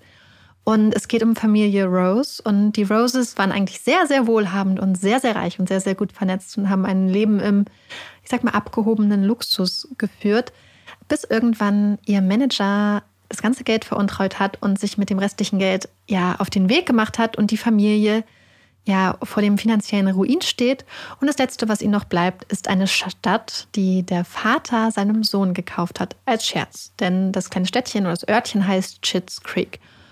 Und ich, ich will gar nicht sagen, aber diese Serie ist einfach so schön, weil es einfach darum geht, wie diese Menschen sich dann in dieser kleinen Stadt ähm, zurechtfinden müssen. Und wenn es, also ich kann diese Serie, ich glaube, man braucht, also ich brauchte ein paar Folgen, um reinzukommen, aber dann, ich habe noch nie so oft bei einer Serie geweint vor mm. positiver Rührung. Es gibt, mir ist irgendwie gefühlt keine Cliffhanger. Es ist wirklich toll und happy und ich habe manchmal so ein bisschen Angst, dass irgendwas Negatives passiert, aber es ist wirklich, diese Serie macht einfach nur glücklich. Ich war zum ersten Mal wirklich kurz davor zu googeln, ob das mit dem einen Pärchen auch klappt und so, oh. weil ich so berührt war und dann waren so viele Situationen. Teilweise habe ich meinem Freund gesagt, oh mein Gott, letzte Folge musste ich weinen, weil das so schön war. Und dann sitze ich neben ihm und fange direkt wieder an, weil es einfach so schön ist. Mhm. Und für die, die Shits Creek schon kennen und für die das die Empfehlung dann ja nicht so viel bringt, es gibt eine ganz tolle Podcast-Folge bei Table Manners mit Dan Levy, dem Produzenten und auch mit Hauptdarsteller der Serie. Und wenn ihr auch so verliebt in David Rose seid wie ich und ihn auch so toll findet, hört euch diese Folge an Table Manners mit Jessie Ware und ihrer Mutter und ihm ist einfach total lustig und schön und äh, gibt einem auch nochmal dieses Shits Creek Feeling. Und ja. jetzt muss ich kurz eine Sache ansprechen, wo ich ganz excited bin. Ähm, ich glaube, wir sprechen wahrscheinlich, wir wollen bald nochmal eine Folge machen, wo wir länger reden, aber ich kann es schon mal sagen, weil man es jetzt schon vorbestellt stellen kann. Ich habe ein Buch geschrieben, es heißt mhm. Hashtag Travel Girl, Liebe braucht keine Likes. Das gibt es ab nächstem Jahr im Buchladen, aber man kann es auch jetzt schon vorbestellen bei den meisten gängigen Plattformen, wo ihr so eure Bücher bestellt. Erscheint bei Tinemann Esslinger Jugendbuch. Also, ihr könnt es euch gerne durchlesen. Ich wollte es nur schon mal anteasern, weil bei Instagram haben wir schon gepostet und habe ich das auch schon mal äh, jetzt das Cover-Reveal gehabt. Und deswegen, falls es euch interessiert, falls ihr ähm, solche Bücher auch lest, hat nichts mit True Crime zu tun. Es ist bald Weihnachten, ihr könnt es auch verschenken. Ja, die Vorbestellung. Ja, das, kann, das freut ja. die Leute auch, weil ihr könnt gleichzeitig Vorfreude verschenken. Ja, das stimmt. Vorfreude ist die schönste Freude. Ja, da habe ich jetzt sehr lange dran gearbeitet. Wir werden, glaube ich, auch nochmal vielleicht ein bisschen ausführlicher. Ja. Heute, weil ich jetzt äh, gleich das alles noch editieren muss, nicht so stark ins Detail gehen. Aber falls es euch interessiert, Marike Bruns, Hashtag Travelgirl. Wir werden es euch auch in den. Ihr könnt uns ja Fragen Shownotes. schreiben an Marike und die kann sie dann beantworten, oh wenn Gott. ihr Fragen habt. Ja. Und ähm, könnt ihr schon mal angucken, falls ihr möchtet. Genau, wir verlinken euch das in, in der Folgenbeschreibung. Ja. Wollen wir jetzt noch über kontroverse Dinge sprechen? Olaf spielt gerade mit meinem. Hot Take. Du hast keinen Hot Take. Ich hatte noch nichts einen, aber ich habe ihn wieder vergessen. Ich fange mal kurz an. Ich habe Marike jetzt meinen Hot Take nicht verraten, weil ich weiß nicht, wie du zu dieser heiklen Angelegenheit stehst. Und zwar war ich ähm, beruflich jetzt äh, wieder unterwegs und habe äh, deswegen in Hotels geschlafen, unterschiedlichen Hotels. Und da ist mir wieder was klar geworden. Und ich möchte meinen Rage darüber auslassen. Wer schläft bitte so, dass diese Decken noch unter der Matratze eingeklemmt sind? Diese, ich weiß nicht, dieses Takt-In, was man macht. Wer schläft so? Schlafen Leute so? Ich glaube ja, weil warum machen die das immer wieder rein? Weil es gut aussieht.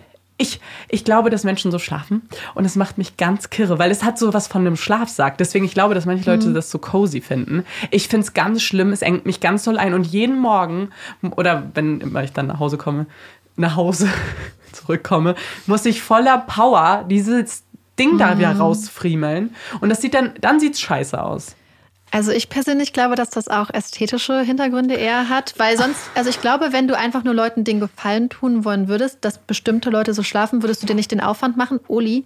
Olaf, komm her, du gehst jetzt nicht raus, du willst da eh nicht raus, sonst kommst du gleich wieder rein in zwei Sekunden. Weil für mich ist das tatsächlich auch der schlimmste Horror, so ja. einfach zu schlafen. Aber ich glaube, es ist einfach, weil es sehr, sehr ordentlich aussieht. Und es geht ja einfach darum, dass es halt schön und ordentlich und steril aussieht. Ich, ich bin leider überzeugt davon, dass Menschen so schlafen. Ja. Wenn, sorry, wenn ihr euch jetzt angesprochen Wobei, Jetzt wird sich niemand outen. Nee, ich glaube, dass es aber vielleicht auch so eine psychologische Sache manchmal ja. sein kann, weil es gibt ja zum Beispiel diese schwereren Decken, die ja, zum Beispiel helfen, wenn man nicht gut einschlafen kann oder manchmal vielleicht auch zum Beispiel so ein bisschen das Angst stimmt. oder Panik hat. Das stimmt. Und ich will jetzt nichts Falsches sagen, weil ich mich mit Kindern gar nicht auskenne, nee. aber macht man sowas ja, nicht das mit, Babys? mit Babys? Aber jetzt, das stimmt, ich folge so einer TikTokerin, die auf dem Autismus-Spektrum liegt Und die hat das auch, die hat diese Decke, die sie ganz doll an sich ranmacht und es sieht ganz krass aus wie so ein Kokon. Ja. Das stimmt, wenn man wahrscheinlich so zu Panikattacken neigt, ist das Ja. vielleicht was, was. Ich glaube, manchen Menschen kann das helfen. Ich glaube nicht, dass das die Intention des Hotels Nee, ist. deswegen glaube ich das auch aber, nicht. aber dann kann ich es verstehen, wenn das euch. Äh, aber so. Weil dann frage ich mich, macht man das dann auch zu Hause? Macht man dann so. Mhm. Weil kennst du das nicht auch manchmal aus so. Ähm, so Filmen, wo dann der Papa kommt und das Mädchen eintackt und dann wird auch die Decke so unter die Matratze gemacht. Oder die Matratze. Ja. Ich kenne das nur, dass ich das bei Leuten, also beispielsweise mein Freund dann so unter unter die Füße mache, damit die Füße nicht kalt Nee, werden. unter die Matratze. Ah. Das ist halt wirklich, deswegen glaube ich, dass das halt irgendeinem einem Zweck dient. Ich glaube, es ist. Schreibt uns mal besonders. Ja. Ähm, also beispielsweise, ich habe äh, in Hotels auch gearbeitet, Ach und, ja. beziehungsweise Apartmenthaus und so. Und da wurde es halt auch immer. Ich glaube, dass da das halt tatsächlich so eine ästhetische Sache war. Äh, müsste ich, hätte ich mich, hätte ich mal meine Weil ich Kontakte frag fragen mich, müssen. Kann man dann einen Zettel schreiben und sagen, sie müssen sich nicht die Mühe machen. Ich muss. Also wir waren ja hier auf dem Weg, äh, wir sind jetzt gerade ähm, zusammen in Österreich äh, im Hotel und da gab es so einen Zettel, das fand ich ganz interessant, Mhm. Ja. dass wenn man nicht das Zimmer reinigen lässt, dass man dafür ein Bier kriegt und ich glaube ein Geld Getränk, gespendet genau, du konntest dir Ein was von der Getränk Bar aussuchen, ja. und eine Spende. ja, das fand ich richtig cool, Ja. das habe ich auch Ist gesehen. gut für die Umwelt und gut für die Organisation. Ja, fand ich super. Ja, man schafft dann einen Anreiz. Das ist so traurig, dass man es machen muss, aber Ja. wenn Leute was umsonst kriegen, dann überlegen sie Ja. und so kriegst du ja vielleicht Leute zum Umdenken. Ja, dann habe ich jetzt aber doch einen, Okay, doch einen Hot schieß Take, los. weil wir jetzt nämlich auch hier sind und ich habe ja schon mal erzählt, ich bin eine Person, ich nehme gerne Sachen mit in den Urlaub, Ja. damit ich dann Sachen habe, die mir wichtig sind. Und ich habe tatsächlich kurzzeitig überlegt, ob ich meine Lieblingstassen mitnehme, weil ich liebe diese 400, 500 Ja, Milliliter Tassen. Ich glaube 450 Milliliter oder so. Und hier gibt es nur diese kleinen normalen Ikea-Tassen. Und ich verstehe den Sinn dieser Tassen nicht. Wofür brauchst du eine kleine Tasse? Ich habe mir zum Beispiel Mhm. heute dann einfach einen Teepot gemacht, weil ich sehe nicht ein, warum ich mir, warum ich Wasser aufkochen sollte. Für eine kleine Für Tasse. 200 Milliliter von Ja. irgendwas. Wofür? Wofür? Ich verstehe schon Espresso Macchiato oder Espresso-Tassen. Ja. Das ergibt noch Sinn. Aber kleine normale Tassen, vielleicht wenn du in einem Büro eingeladen bist und du weißt, du wirst eh nicht eine große Tasse Ja. austrinken können, aber im normalen Im Haus. Privathaushalt, ja.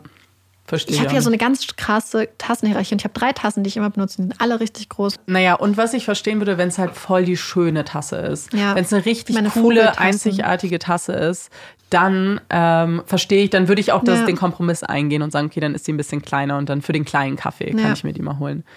Ich habe mir nämlich letztens zum Beispiel richtig, es war so witzig, ich in so einem Second-Hand-Laden und die hatten auch so, so kleine Oh, Deko-Sachen. Teacups. Ja, und die hatten, und das ist so random, aber die hat nur einen Euro gekostet. Das ist eine kleine Babyborn-Tasse. Oh. Da ist einfach so das Babyborn-Logo drauf. Ja. Und die ist auch schon ein bisschen sehr klein, aber ich Ja. fand sie halt cute, weil sie ist so schön rosa. Und dann dachte ich, okay, für einen Euro kann ich die jetzt auch mitnehmen. Ja, ich kann aus kleinen Tassen nur trinken, wenn ich mir tatsächlich dazu einen Teepot gemacht habe. Ja, so, dann ich weiß, ja, dann ja, habe ich auch ja- genug. Aber sonst ist die Arbeit einfach zu viel. Ja, ja, voll. Ja.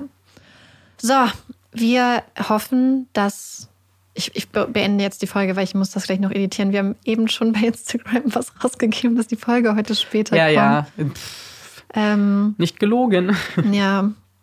Deswegen beenden wir das jetzt mal, würde ich sagen. Genau. Hören uns. Oh mein Gott, mir fällt gerade ein, dass Was das die denn? 99. Folge ist. Ah. Das stimmt, das ist die Folge Ja. vor der hundertsten Folge. Ja. Eieiei. ja, ich kann schon sagen, äh, wir haben uns was Kleines überlegt. Was Kleines. Wir, Amanda der hat der Ausmaß wird aus noch. England mitgebracht. Genau, ich habe noch was im Gepäck und es wird eine Folge geben werden und vielleicht wird es andere Sachen geben. Vielleicht, wir müssen das noch gucken, wie sich das alles Ihr so... werdet, ihr werdet sehen, lasst euch überraschen. Genau. Die 100. Folge wird eine große Oh Überraschung. mein Gott. Und wir hoffen aber, dass diese 99. Folge von Puppies and Crime euch gefallen hat und ihr uns auch beim nächsten Mal wieder zuhört. Ich bin Amanda Ich bin Marike. und das ist Puppies and Crime. Tschüss.